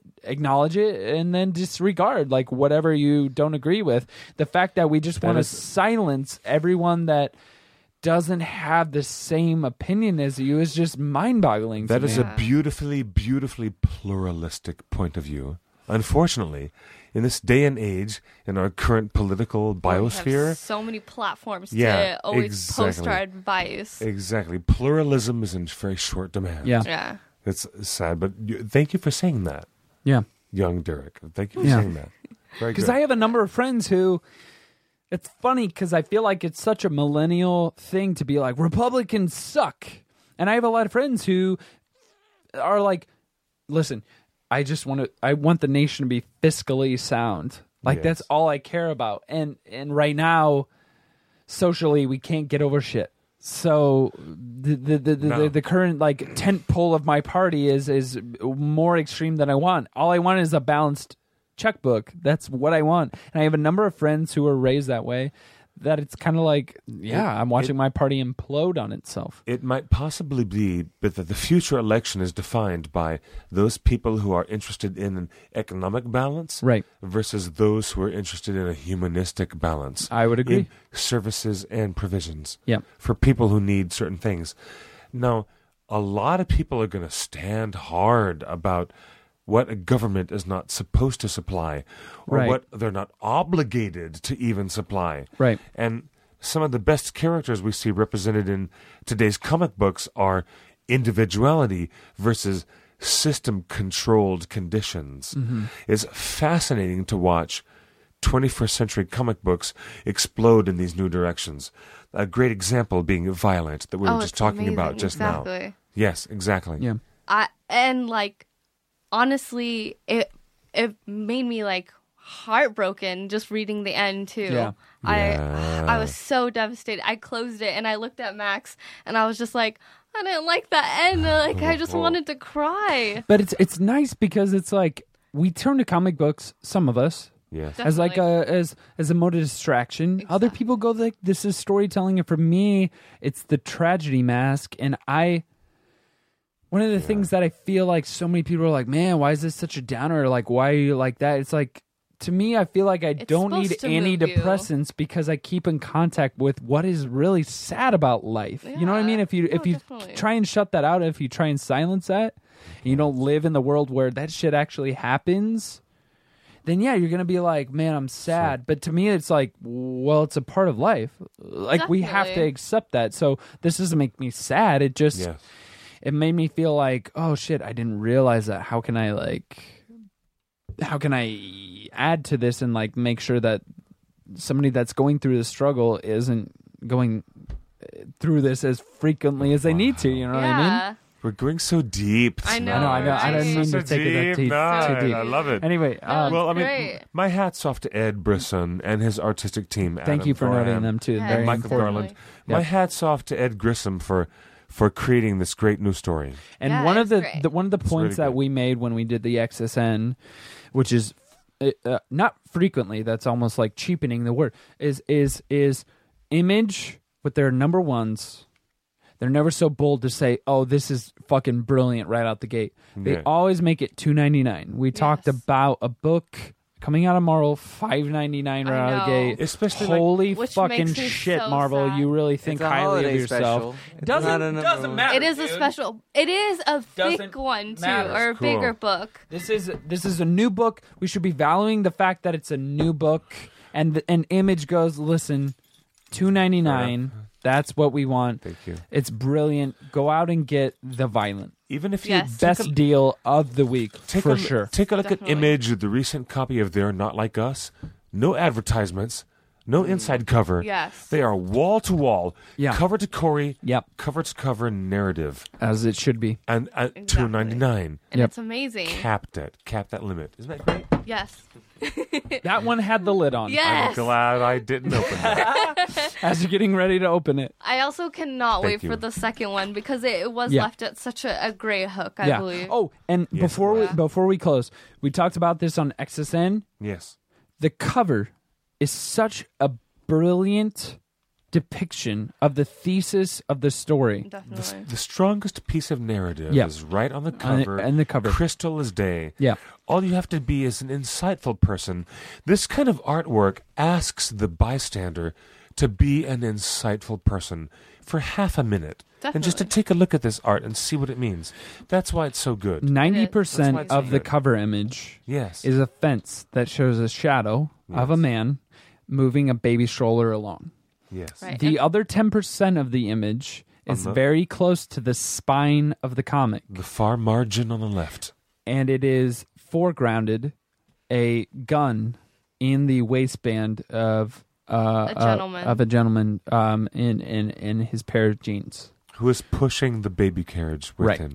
Right. So we very clearly see uh, uh, an illusion of what I want, which is to be a family man, and the reality of what I am, which is still arguably a villain. Although, to, to be a guarded man, Yeah. with- Yes. armed, yep, to protect a child that's in front of you, and to be fully understanding armed. the very harsh reality of things. there's a whole there's a whole weirdness. This is where we're talking about post 9/11 storytelling, I Yeah, think, definitely. and violent. Yep. I think it's fascinating. Yeah. Really. Great. So we go to a more fantastic side of things Yes. with Oh, Aristotle's other Scarlet pick. Scarlet Witch number one. Yes. Scarlet Witch It's so number cool. one. I love this Yeah. cover. I know it's That's a great gorgeous. cover.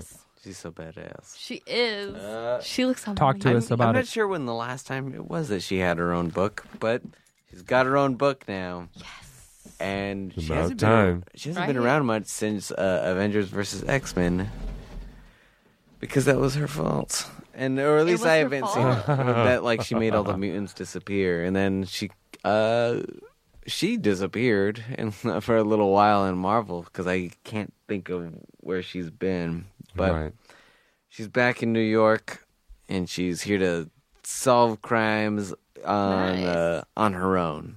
No Avengers scale stuff. She just wants to live and see what the people are like, get in that Uh, nitty gritty. Ah, so she's taking like a Jessica Jones route type A little of bit. thing. That I mean, she sounds still cool. has a very. I know, I like that. That She has sounds a very nice cool. home up in New York where she has an amazing view, apparently. oh, nice. Oh, I want to check that out. Me too. Yeah. She's- and uh, she fights a demon at the. She does. it's Uh, cool. I feel like it was kind of a. It should have been a bigger deal, but it, it kind of uh, got the ball, ball rolling on where we're probably going to go with this. And that uh, she said, when I was using the magic, I felt. She essentially said, I felt a disturbance in the force. Oh, I see. So that's yeah, what- yeah. Nice. A Oh, generational Marvel. reference. Yes, Wait, Marvel, which is owned by Disney, and exactly. that Lucasfilm, owns. Yep. owned by Disney. Marvel. Oh shit! Damn it.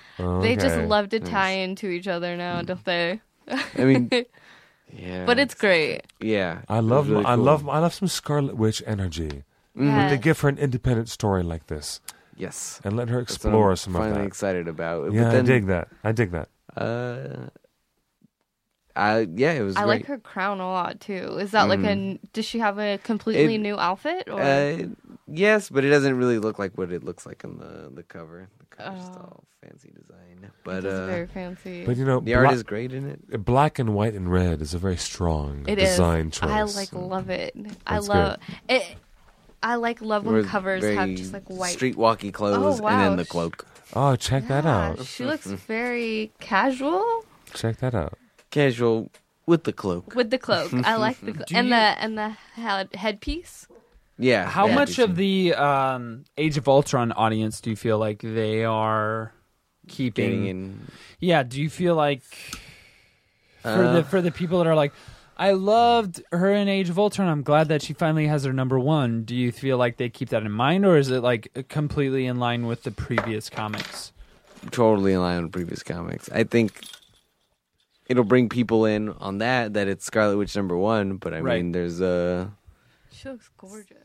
fans of the movie Scarlet Witch aren't gonna. Right, I would be not so much. not satisfied, but they're just going to be like, "Oh, this is not what I was expecting." And That's fine. It's still a lot of interesting stuff for them. a to jump number into of the the heroes I started out reading that I was like, oh, they're in the movies. So I was Mm. like, uh, okay, there's a whole storyline that came before this.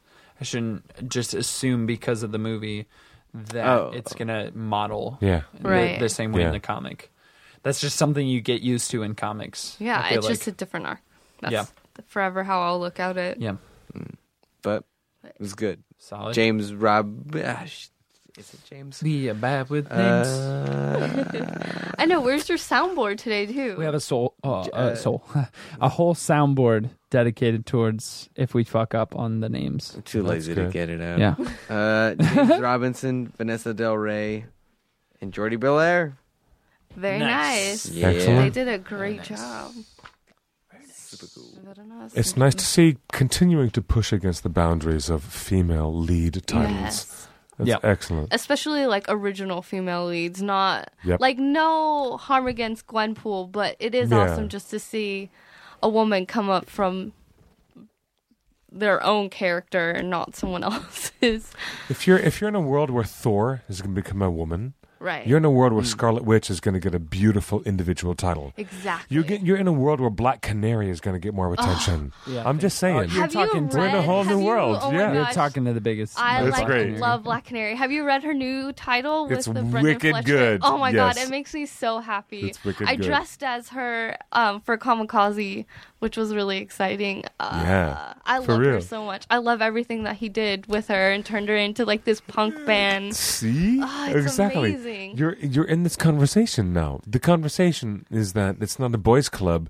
Far gone is that old generational Yes. concept about it. Being a you boys' are club. right in terms of comics. You Certainly. are But not. that's why you Scarlet, are Scarlet you- Witches get this beautiful cover and this great coverage. in But I Marvel. will say this: That's I great. I think the comics. Yeah. It's not a boys' club anymore. The It's not. films Far gone. The films, as far as the Marvel universe is defined, it is very much a boys' club still.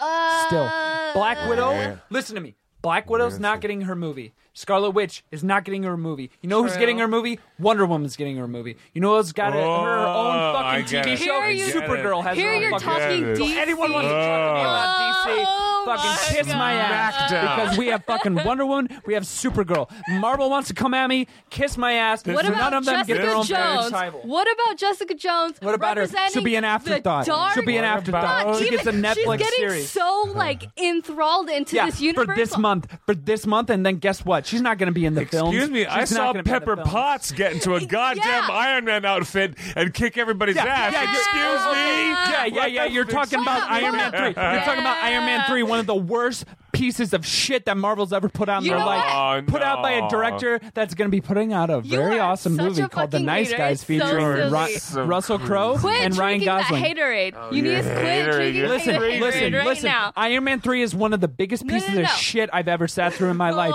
Sh- uh, listen, Shane Black, you put out uh, you put out a really Listen. great comedy that should not have been in the Marvel universe. Put out a really great comedy. I Oh, cannot wait for to see the nice fuck's guys. sake, I cannot listen to wait to this. see the nice guys with Ryan Gosling and Russell Crowe cuz that looks like a Okay. fucking hilarious movie. Okay. But Iron Man 3 was a piece of garbage. No, it okay. makes no fucking okay. sense. No. Why? Nerd edicts out of the way. Edict, get the edict of the nerd out of the way. I have to say, Shane Black created something refreshing, vulgar. Give me a piece It was, of- oh, wait, God it was damn it. refreshing and vulgar in the world of what? Iron Man. Hold on. Ben Kingsley, Oscar winner Ben Oh, God. I have Kingsley, two kept things in to the say. background. fucking Um, It was- red herring it was that super didn't clever. live up to the Oh, villain that is suck the Mandarin. my Give me left a fucking What And about the there was- break. Captain, Are you the kidding me? Captain Marvel movie that's going to come out? Civil What War. about it? Marvel. It's not coming out. Uh, Yes, it is. And Oh, also, God. Civil War is going to bring Sharon Carter, which is a large part. She's And not she's gonna gonna play. kick ass. She's not gonna do shit. Because Disney's How do not you going to know? commit. You don't they have their even know. princesses. This is their If- this is their male this is the Wait. male equivalent to the princesses that they have coming out from Disney. If women have a No, place They in are the Marvel Listen to universe, me. this is a I don't- I- place this for the is Marvel not something women that to be- I say m- that Disney Come should on. do. What This about is why I'm even saying it- as Gamora? it She's exists. fucking badass. Who? Gamora. Gamora's awesome. She's such a badass The backdrop- Marvel woman. Okay, Star Lord, Drax, Raccoon, Groot. She is a girl amongst boys. It's not. Oh, who cares? She still fucking kicks ass. I think she's awesome. You're great. So You're- is you're right. Uhura. You're right. Lieutenant Uhura But was a she's girl not- but she's among not men. Marvel. She's but not she was Marvel. the first black Right, woman to but she's kiss not- Captain You're Kirk on fucking television. Are you kidding me? Wait. she broke every goddamn This is not ceiling that Disney. could be broken. This is not Disney. This is not Wait, Marvel. I listen. don't disagree with It what only- you're saying. I'm it- simply saying that Marvel needs to catch the It- fuck up because DC's barely right, out the we gate, agree. and they have Wonder Woman agree. and they have Supergirl. So kiss my ass, Marvel.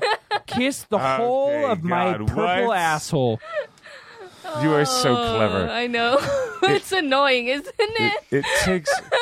It Disney takes- wants to sit there with their shit-eating fucking grin. You got no female heroes that are gonna carry their own fucking weight in the box office because you don't commit to your story. I will admit that they DC need to barely grab their came out balls, the gate and Listen. they got it. push it up, and be a real woman. What was the trailer to Batman vs Superman where the two colossal box office titans are going to square off. They choose to make one of the last moments of their second trailer the reveal of Wonder Woman. Kiss my ass, Marvel. Oh, and she was actually really And she badass. looked fucking badass, and Fuck yeah, everyone she did. agreed. She looked The badass. most Yeah. badass moment of that trailer. It Marvel, was. suck it.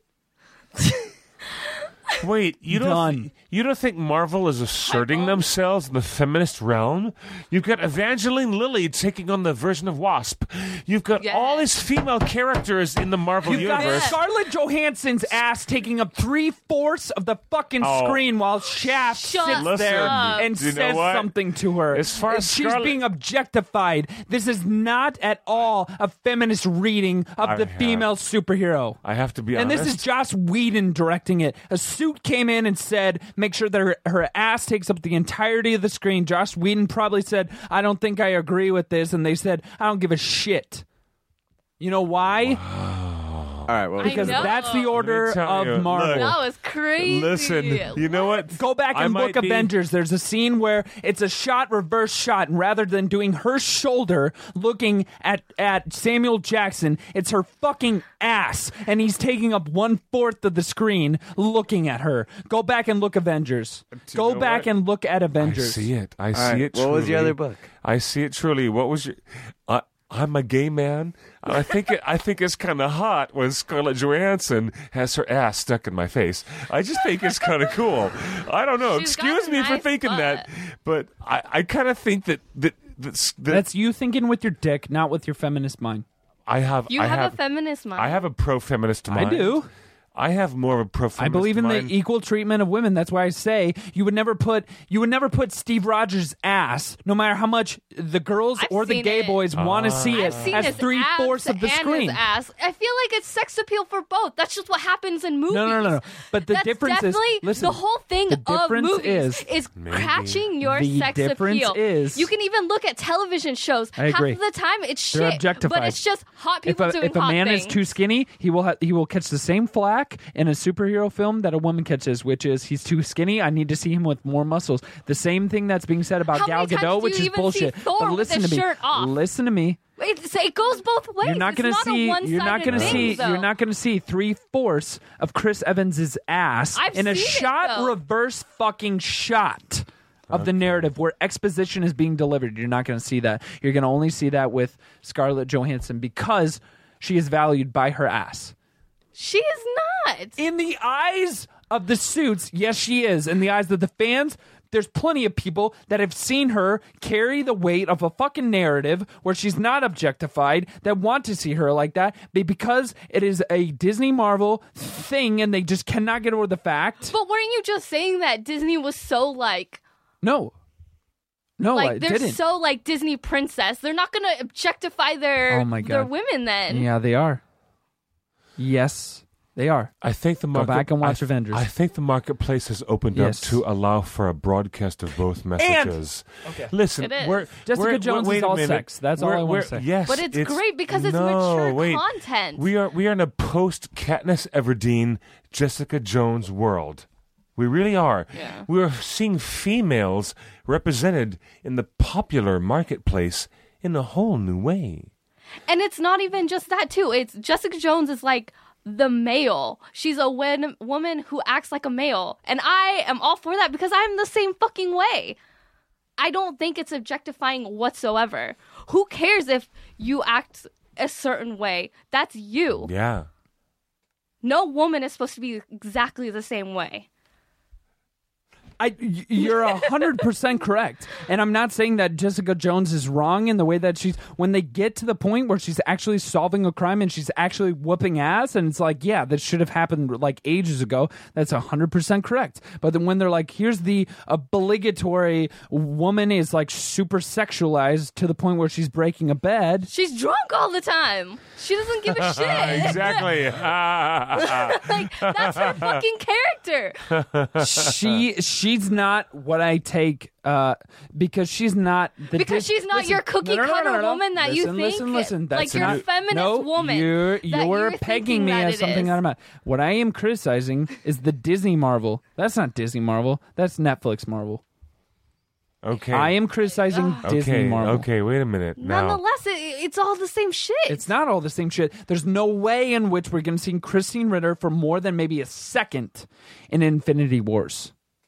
because they're two like different things. You're not even going to see That's what I'm Daredevil saying. either. That's what I'm saying. I'm criticizing Disney Marvel. I'm not criticizing Netflix Marvel. but it's just two different universes that they're incorporating and like the I I'm feel talking- like I feel like Daredevils and Jessica Jones was a backlash to Mm-hmm. Yeah. Arrow and Flash, like their union of Right. like entering Yeah. the But universe. and stuff. I don't ironically, they're think- much darker than Arrow and Flash. Exactly, because they're going in that Right. DC direction of being dark, and it right, was they're fun borrowing to see from them. the two.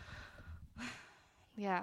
I, we're arguing Whatever. about the same point. Okay. there's I'm not dismissing anything about Jessica Jones other than maybe they really, maybe they What is- don't need to be so sexualized I liked with her. it. But yeah, exactly for the people that are like you, it's like, hey, Wait. sometimes women are sexual. Let's is- just show that. it is what it is. It's beautiful. Yes. Come on, Tank Girl from the 90s. Come on, Yes, bring it. such a yes, great exactly. fucking- All right, look.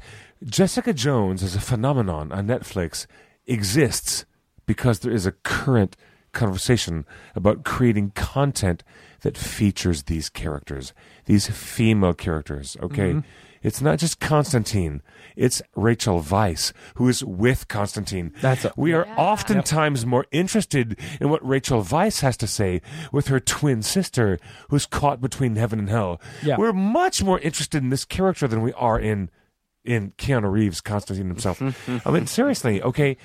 The fact that women are presenting themselves in broad public comic book discourse and Netflix discourse. Yeah. And every level. Watch what what is the what is the Wachowskis doing with Matrix Eight, Ev- uh, Sense Eight, Sense eight. right? yeah. It's Very excited. amazing. That's funny.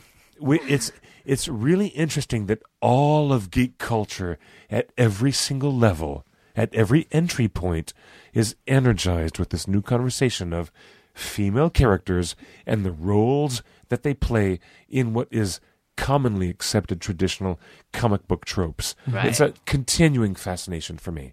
I love it. It's, Yeah. gr- It's fascinating. It's awesome. I, The debate should be this heated. How is it? It- It should it should be like we- like we care like we should care it shouldn't be it, Of should, course. it, it, it shouldn't be course. like it's just something. oh we're yeah it's just excited girls about. playing Yeah, yeah. You know it's what I not mean? We just should- a bunch we of should care. princesses in a garden. right Yeah. anymore Uh, Yes. Thankfully. there was a period Yeah. Look at the beauty no of more. She-Hulk right now. Yeah. Current Exactly. title. A- Yeah. Amazing. Yeah. What else do we have tonight on Oh, um, Derek, you have something. we have a, a very awesome crossover Oh, Oh, this is so yes. kick ass. that has been the highly love it. anticipated crossover event With of 2015. random, but despite the so fact, exciting. despite the fact that uh, that Star Trek and Green Lantern came to a close the Oh my same God. week. I've been talking about it all, uh, all, all this podcast. It was a great close. I don't need to spend any more time because we're talking about a different crossover. We are talking about Teenage Mutant Ninja Turtles what? meets Batman. dun-dun-dun-dun-dun-dun-dun. Batman. dun-dun-dun. I want to do the comedy route. TMNT meets Batman in a camp version. Or is it realism? do we get realism or camp? What do we get? Camp. what we get is Tell a, me. Tell a, me. A, a, a sort of even though this is meant to be a, a modern uh, understanding of the both of them It's a cool mashup. what though. i feel like it taps into is the peak of of well the, the peak of turtles was during the 90s yeah, i would argue for real. I would argue. The peak of Mm-hmm. real. the Turtles is the 90s. so Batman's been pretty everlasting. And depending on who you ask, the peak of Batman could vary, but they went back between to Mr. Burton or Mr. Nolan, Nolan, or Mr. Miller, West, or it depends West, upon who you, know, ask. or Adam West. Or Mr. is, West. is his West. interpretation. Okay, so those are four Batman's things. very varied. Miller, West, Nolan, Yeah, Burton. exactly. Those are top four Batman Spanning. interpreters right Spanning. there. But Bring it. so so I Bring what it. I feel like is Yes. we are meant to understand this Yes. as a new 52 Batman both Okay. in suit and both in terms of narrative. Yeah. But Yeah. the tone is very much 90s Batman. cool. It's very much 90s Batman. You With look the at little you- TMNT you- flair. yeah, you, you you look at the bat symbol Yeah. That's very 90s Batman. It you look, is. you look Even at the his Gotham costume. It is. backdrop, it's very 90s Very Batman. 90s. And so that's how the two um, uh, meet and sort of their marriage happens. Is like, you I wanna guys play remember The, the I want 90s? to play the Bat Dance by Yeah. Prince. Yeah. I want to play the fucking Bat Dance right um, now. and and so and I want to do the Bartman. Bartman. Oh, are you kidding me? That's brilliant. and uh, and what's interesting is how the story starts out is the story is being told at first by a, uh woman that was in a lab um, where equipment was stolen by the turtles. Yeah. They were thieves at the start of this story, and you go, "What? Not my turtles? No, not those. Not my Raphael, Pizza Leonardo, loving Donatello, and guys. Michelangelo. They would not steal. Why would they steal? And so Right. this woman is telling the story to Batman. And Batman has a reason to be pissed off. And so Batman's like, Yes. well, if they're Always. stealing shit, Oh, then they must be. But the thing is, is they they have left a mark behind of a ninja clan because Yeah. they're the teenage ninja uh, mutant ninja turtles. Um, Foot and so, uh, y- well, but he thinks of them like a Foot Clan. Ah. So he's like, oh, they're using the style of ninjutsu and they're using no other style. Right. And Alfred's trying to convince him, I was like, oh, maybe this is the um, League of, of Assassins. Oh. Um, Which which ties in of shadows, Um, Whoa, I dude. thought that was the which soundboard. which we talk that was so good. Very brilliant, good, Aristotle. dude. Bring that. very good at that was Aristotle. brilliant. and so Oh, brilliant. um, I pointed this out on XSN. What I Yeah. feel like when you do a crossover, you need to do is you need to cr- cast a very broad net for the both of the properties. So I feel like the common reader of a crossover between Batman and Teenage Mutant Ninja Turtles is going to be familiar with some things of the comic book, but also the um, movie trilogy. Uh, the most recent being Nolan's.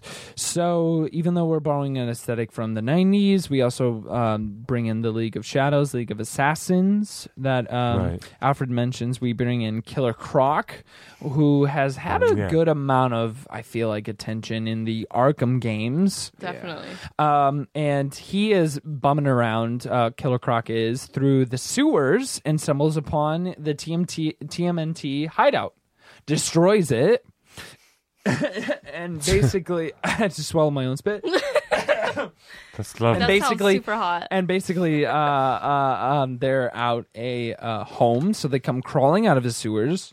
They go, "Yo, look at this ride!" And it's a Batmobile.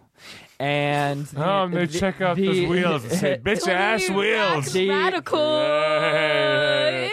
That's awesome. After a uh, encounter with Shredder, where Shredder mentions the turtles and oh, of course, Batman, Shredder shows up. Of Batman thinks that when he mentions turtles, he mentions people like himself who are ninjas that dress up as an animal moniker Oh my as God. a as a manifestation of an animal and he's like turtle clan okay and then once they're checking out they're like yo check out the wheels and they're out of the sewers they're looking Okay. at the batmobile they're like uh i think it has a different owner they look up to the rooftop above and batman's like turtles course. That's so cool. actual turtles. I could only Actual imagine turtle. like what he thought they had Yeah. looked like in Mm-hmm. costume. right. Ninjas Oh my taking gosh. on some sort of turtle like Like shell on like their like back. like uh technique to ninjutsu. And then when he shows up and actual turtles are at his Mobile, Batmobile, Yes. that's where the story leaves off. So it was a very, awesome. very hilarious, awesome tone with a lot of action brought to this first issue of six issues that we will get for a crossover. And who did this one? This would be uh, so Tinian, cool. Mr. Tinian, uh, who we had here and was uh, signing for Oh. uh, Mr. James Tinian the fourth. Is uh, uh, doing the script on the book, and he signed um, some books that we have on XSN, Yes. and we were selling for ten dollars Very signed. nice. Um, That's a good otherwise, deal. it's three ninety nine uh, for an unsigned copy, and it is awesome. We still have probably about ten issues left if you're listening to this on December twelfth, Saturday, or December thirteenth. Yeah. Happy Coming early up. birthday, Darren. Thank you very much. Happy Happy birthday. early birthday Hi. right now, Birthday and then also day. happy early birthday when this comes out. because Yes. uh, temporally uh, we are talking about now across the um, uh, gaze Well, I of, of guess- over these uh, microphones, but also as the podcast happens. It's actually, it's Funny. actually just still today Just because today. it's Saturday. Because it is 100% technically today. Saturday. Oh my god. Yeah. Why are and now we the still quest for awake? healthcare begins because I am 26. Yay. Mm, Oh. Hilarious. Yeah. Welcome to being 26. Yep. It's awkward and He, fun. he just threw me a yeah. Now you on our side. Did you? Yeah, yeah. Sucks. It is. It's interesting because I'm hitting healthcare insurance at 26 in December of 2015, which is like a lot of people are going to have to be doing the same thing. So Yes, I was you are. like, oh, okay. I've All had right my then. own health insurance since I was like 18, though. Yeah, I've I've only been on my parents' You Thanks. lucky sob. perks to uh, thank uh, thank you very much, Rick and Cindy Vandermillen in um, Marion, Iowa. I love you very you much. really want to tell like everyone your mom and dad's Why name the and fuck where not? they live? I don't Why not? stalkery. That's Marion, Iowa. Ma- okay, put it out there. Come That's come hilarious. come uh, have fun in the the place where people are just nice Aw, and grow up. cute little. And twist. that's all we really have claim to. The being meth and the nice. Taco Bell. Though. Yeah. Well, you never let me forget that. meth. Yes, Yeah, yes, yeah, yes, yes. We have a Taco Bell that uh, was like having meth, like sold out of it. Holy shit. Wow. Uh, in as you a know, la Taco Breaking Bad. Bells Do.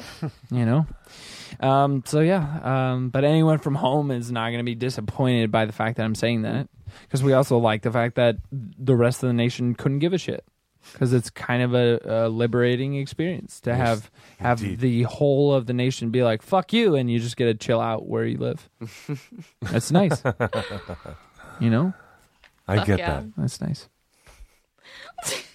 those are my picks of the week the violent picks. and uh, uh, uh, uh, uh, batman and tmnt Oh, you didn't talk about Dark Side War. I didn't. I can talk very Oh. briefly about Dark Side. Very War. Which I know Briefly. Max like was super interested in. He yeah. wanted- Oh yeah. He brought. I brought it in, and he was like, "Wait a minute, what?" yeah. So to to to to fill you in on the Dark Side War, um, the most recent issue that has come out uh, is talking about Lex Luthor, who uh, we've talked about. Superman, who fell into the uh, hell pits, the hellfire of apocalypse, came out as Nega Superman. How do you make Superman even more powerful? You throw him into the fire pits and then strip him of his Midwestern upbringing, where he says, No, I probably shouldn't do that, and goes, What the fuck? Why not? Oh my god. Bring me pie. I have thwarted the beast of Metropolis. I should be rewarded for my doing. I'm just an all powerful god Yep. now. So that's uh, Nega Superman. Then we had uh, Flash, who has been fused with the Black Racer and is uh, essentially the epitome of death. That was his one shot. Yes. And he was like, "Yo, I'm not gonna be death. I'm too fast for you."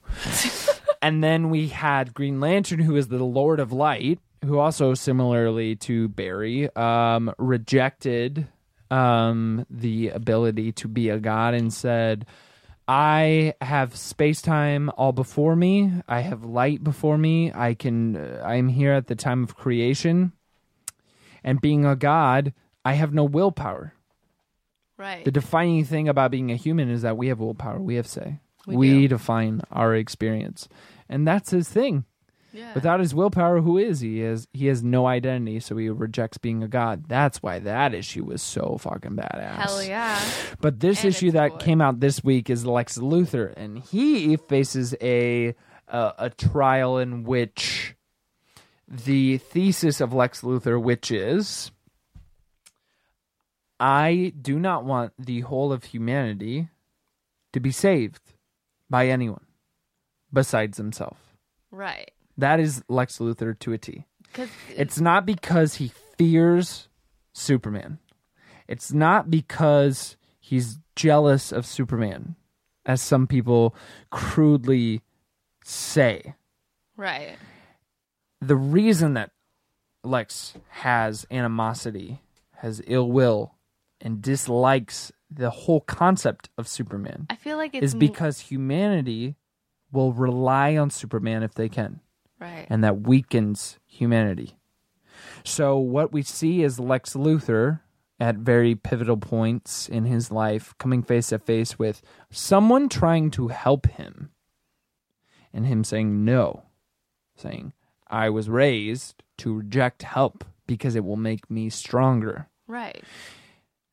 this is all against his current trial, which when he's on uh, Apocalypse, it has been prophesied that he is going to be the one to embrace the Omega effect, a Oh. part of Darkseid, and lead the army of parademons. Darkseid. Aristotle just looks, who said that? What's the matter? I could have sworn the phone just rang. Someone's like, yo, get off the podcast. Uh, Yeah. Um, but so he doesn't gain the omega effect until he accepts help, but also makes the sacrifice. what in A way. exactly is the omega effect? So it's what's inside Darkseid. It's what with- it's the power within him, the Uh-huh. power that after Darkseid is killed, which is interesting because the Darkseid War had four parts of of one artist that was amazing. I, the name slips my mind, but it was Jeff Johns writing Right. and uh, at the at the at the very close of those first four parts, Darkseid is killed in the battle between him and Annie Monitor. And after he is killed, all this residual power that remains goes to the Justice League, and each of them become a new god. We see that in Batman as he is in Right. the Mobius chair. And he doesn't leave. Yep, and then Flash is fused with the Dark, uh, the Black Rider. Um, G- Green Lantern is the Lord of Light. Uh, Superman is fused with the, the the Hellfire Pits. Lex Luthor now inhab um inhabit basically looks exactly like Darkseid on the cover of this issue, the Darkseid War. Lex Luthor Justice which is League, amazing. which is awesome. Oh my gosh. And at the end, if you open up one of the final splash pages, Oh, is wow, he well, Lex looks- Luthor looks very much like Darkseid, He but looks just exactly- before that, he stands before all the parademons. oh my god. And in a way, it's him saying, I need your guys' help, which is what he could not face in the beginning. He wanted to do this alone. And if he's going to do this as Darkseid and embrace the power of the Omega effect, he needs, the he help needs of an the army. He needs the parademons. Yeah. So I don't know. So is this like the sign of the apocalypse? I don't. You know, it's it's awesome because I have no idea where this is going because Jeff Johns, since the time of his first issue of Justice League, or not necessarily because I don't know that Lex showed up in the first issue, but in the New Fifty Two, as defined in Jeff Johns' view of the New Fifty Two, Right. Lex Luthor is not bad. In fact, Superman doesn't trust him, and we have not really seen an example of a reason why Superman should not trust Lex Luthor. Right. But I Which feel is like, what is so brilliant about what Jeff Johns is doing is because we are just waiting for Lex Luthor to do something to mess that up. But we're in like the 40th issue and there's of the still Justice nothing. League, and we still have not seen a bad Lex Luthor. So this is That the is first. This is like But I feel Like, like, he if- does if alternate Superman didn't- between being good and bad. he. No, it's just because we know him to be Lex Luthor. Right. So in Forever Evil, he had to fight the crime syndicate, which is the alternate, the like nega versions of the entire Justice League. But it was the villains fighting the antithesis to the Justice League. Ah. So is that really him doing any wrong on his part? Not so much. No. So now Lex looks like what Superman is like sworn against. Right. Like if he didn't trust him before, he now looks like the spitting image of someone he should not trust. Definitely. Especially of him going to the army. That's even Right. If he has a whole army at his back, it's like, how do you plan on using this dude? Right. Like who are you gonna fight? Darkseid's dead. Are we fighting the NA monitor? What are we doing? right. So especially now it's like he looks like Darkseid and there's no filter on Superman. What is that dynamic gonna be? So I cannot wait until Justice League. uh, comes out with their next issue. Um, and I want to know where Wonder Woman fits on all this because she's the last. I don't know if she's going to get her single issue, but I feel like she. I feel like she has a major role in the main narrative, so she might not get a single That, issue. that'll be very exciting. Because to she- see then. Brian Nazarello has done some great things with the character so far in the past. year in and a Wonder half. Woman, Yes. Yeah. Yes. in Wonder and Woman. Grant Morrison will also be doing a, an amazing job. I'm New sure. direction. Oh, Yes. really? oh, he's taking over? Yeah, for Earth One Wonder Woman. Oh, exciting. Which this started out with uh, Michael J. Uh, Straczynski. Yep. Is that how you say his last name? Yes, Straczynski from Babylon, Babylon 5. um, Right. Uh, He started the Earth One um, series with Superman Earth One. Yeah. And it was pre New 52, but essentially the same thing of let's modernize Superman, but, but keep the final remnants of what made that character great in sort of his heyday. So this is the Superman with the red briefs. This is the Superman that was defining for so many people. What is it that is like the peak of this person in what is defined as as their heyday? And so we did that with also um, Jeff Johns in uh, Batman Earth One. We also got a Teen Titans Earth One, which I know less about, but now we're finally getting a Wonder Woman Earth One. And when we had Grant Morrison on the show, he talked about two things. When he talked about Klaus, which was the book he was promoting at the time, he talked about the male, the ideal male paternal figure Yeah. becoming and embracing the male ideal, which is a paternal force Yeah.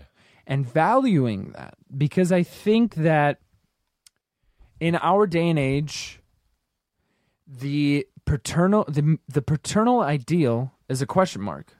I think, I think, I think it is a question mark. What does it mean to be the the ideal paternal archetype? What does it mean? Does it mean the same it did in the fifties? Does it mean the same as our dads that raised us? Does it mean the same now anymore? You may be onto something there.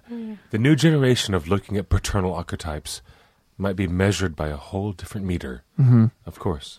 Bef- before I get that. it was the strong, yeah. brooding father figure Yes. that made the hard choices. You saw the fact that he, he maybe couldn't communicate why he was doing this, but you trusted the fact that he was on the right path. Yes. Anymore, I feel like the ideal paternal figure has that same um, quality about him, but is perhaps more communicative. I think the comic book world and the nerd world Right. Mm-hmm. is torn between Peter Parker and Uncle Ben versus Luke Skywalker and Darth Vader Go on. as far as strikingly different parental stereotypes. Yeah. Totally. there is a lot of hay to be made in storytelling Mm-hmm. between, you know, concussive, you know, uh, uh, uh, and and coinciding parental archetypes versus aberrations in the ar- in the parental archetype. Do you know what I'm Right. saying? Which A is little evident bit. in the A Luke little and bit. Vader archetype. Yes, Yeah. Yeah.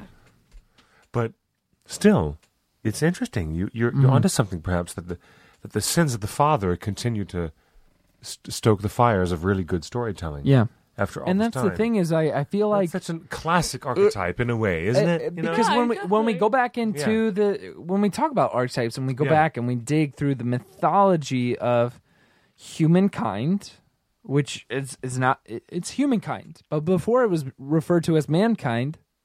We Yeah. go back to Cain and Abel. We go back to these like very turbulent models of the male archetype. yes, the killers, the brutality. And anymore, versus the protector, versus the, the protector, The the, gather- provider. in in a certain generational shift. There was Yes. Mm-hmm. the gatherer and harvester in that Cain and Abel relationship. And one and, and one of the things that I feel like is so it's it's to care for the child Yeah. is considered maternal. Yes. But that's bullshit. It's a paternal thing. The same thing, and that's what Grant was arguing with Klaus. This is Santa Claus. This is Santa begins. Yes. He provides for the children. He cares about children. And that's the thing is like in the first issue, he sees a child get smacked and he's about to slaughter all of the men that just stood by and let this child be abused. Exactly, he is. Yes. And that's not I something saw that, that. should just be viewed as as maternal. And so that's what he's saying is he's he was happy within his own writing that at the same time he was taking on a paternal archetype. Yeah. He was offering a maternal archetype in Wonder Woman. So he he offered less about Wonder Woman because it was not the book he was promoting and I don't I don't know how far he, along he is. But but to say that like he's he is along in in Klaus and the second issue should be coming out soon. But the first issue of Wonder Woman is in previews now for Wonder Woman and Earth One, and it sounds like it's going to be awesome. So I'm very What excited what about is those. the premise for that one? I'm actually really excited now. It's it sounds like it's going to involve the politics of Themyscira from a very that there's there's been some light treading on the politics of Themyscira of of h- we talk about a populace of of women that are very strong and self sufficient right. and they are always questioning what is the role of men why why is it necessary if we're self-sufficient if we Right. are the child bearers what is the role we really only need Just them to for procreate, reproduction Right. and i'm sure grant is going to be able to walk that line of saying there is a purpose and wonder woman's going to be the one that articulates that Right. I, I would imagine that could it's going to see be an overgeneralization of the Amazonian tribe, clan, women, yes. that it takes Wonder Woman to say this is this is the reason. Kind of like being because she's the What would- diplomat. so many what people would think of it- her as the warrior. what's She's like the diplomat. feminist for like a male. exactly. Yeah. So Mm. just being that Yeah, of of saying, listen. a male list. Yeah. Oh, yeah. Uh, uh, uh, yeah. Yeah. So she'll just be the male list and the very interesting. Mm-hmm. Yeah. I'm excited to see I- that, especially with that's, Grant that's Morrison's me writing. theorizing. Right, That's me right, right. theorizing. Well- so Have we'll to see wait what and Grant see. offers. Yeah. We'll, No, um, we'll I'm- see. That So no. I'm I'm very Yes. excited to With see that how they note. and it, it's very unique when an, a writer gets to say to take on the duality of things of here's the male paternal archetype, here's the maternal. I think that's awesome. now, that note, Yes. signing off. Yeah. We are signing It's- off. Bye, for the evening. guys. It's late. I've been Aristotle. I've been Jeanette. I've been the guest commentator. yes. And a Sharizi. Clifford the Big Red Dog. Clifford Broadway. And also joining us tonight we have Ps- Ps- Ps- for a, a here, brief say your comment or name. two. Say your damn name. Uh, sexy, tall drink of water up Max. there, Yes. Max. Wearing the arrow. Mr. Max. Uh, This is an uh, amazing show. Yes. Yes. Thank you. Where we Thank talk you. Mm-hmm. about cultural impressions. Hmm. shirt. We Yes. talk about storytelling Yes. versus cultural impressions versus how the appetite of the people are taking in these stories. It's a fascinating conversation. I love and I'm, I'm grateful to come in and talk with you guys this Aw, week about thank this. you. It's Thank pretty you. cool. We're Thank so happy Thank to you have for- you. That's very cool. Awesome shit. man. You Thanks. you you Thanks. are a gentleman I love it. and a You are. scholar, the both of those things. with a Thank you. magenta or with a majestic, majestic voice, voice. No. as was said Majestic. out in the parking lot before we Yes. began this podcast. exactly. So we thank you. Look for Cliff on XSN. ShopXSN.com is where Nice, you will thank you. find Uh, him doing his live cast. You and can follow me promoting- on you can follow me on Quick at uh, Twitter at QuickBeam2000. and you will most likely be plugging your other uh, uh, uh, Podcast. capacity in which you are here at the store, which is the OneRing.net. Yeah, and we do a Tuesday show Mm-hmm. for all the Lord of the Rings and Hobbit fans, so they can you know get pissed off about Peter Jackson. Yes. we can fucking we can talk about that. But then also defend I love him. it. But And then I'll- also defend him, like when the Guardian takes a shot at him, and which is which is just Exactly. wrong, very wrong. we can. We have fans who protect hi- Peter Jackson. Yep. And we have some fans who take pot shots at Peter Jackson. So it's, it's an interesting fandom. We're energized and right now. before we go, the one I of the love most it. I love uh, it. amazing things I think is Yeah. that is the films are are done unless it's like uh, Can you anything believe else. a children's but- story, The Hobbit, got an R rating? Yeah. Of all things, a children's book from 1937 got an R rating Yep. in the extended edition of the Battle of the Five Armies. Yep. If you guys want to talk about that and parse So that, though Yes. though the third part of the Hobbit installment is out and It's has been out on has been Blu-ray. good, you guys Seriously. are still still managing to keep an awesome show I where you're appreciate talking that. about the Hobbit. I appreciate that. and and I and do. and the cap is off to you guys. Thank you very very much. Uh, well done. Come and come and say hello to us on any given Tuesday Yes. at 5 p.m. Pacific time. Or or at Shop XSN when we will be dissecting books. We will be talking about artwork here in the store. Amazing creative originals and some really cool geek stuff that everybody wants to check out. You're gonna love it. To all of you that have been listening, thank you for joining us on Thank- Meltcast oh. 3.0. Thank you for j- asking me to join you guys. Anytime. Thank you. That's Thank you very awesome. Yes, anytime. Enjoy your December uh, morning, afternoon, and evening. This has been Meltcast oh. 3.0. Cheers. Do it.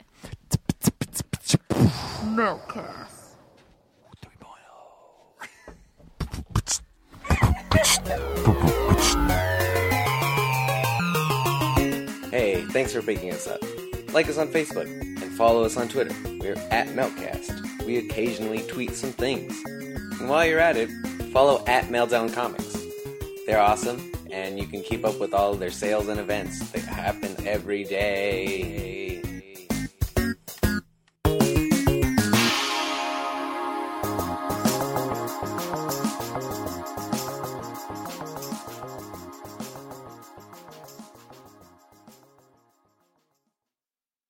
With the Lucky Land slots, you can get lucky just about anywhere. This is your captain speaking. Uh, we've got clear runway and the weather's fine, but we're just going to circle up here a while and uh, get lucky. No, no, nothing like that. It's just these cash prizes add up quick. So I suggest you sit back, keep your tray table upright, and start getting lucky. Play for free at LuckyLandSlots.com. Are you feeling lucky? No purchase necessary. Void where prohibited by law. 18 plus terms and conditions apply. See website for details. You need parts? O'Reilly Auto Parts has parts. Need them fast? We've got fast. No matter what you need, we have thousands of professional parts people doing their part to make sure you have it. Product availability. Just one part that makes O'Reilly stand apart. The professional parts people. oh, oh, O'Reilly.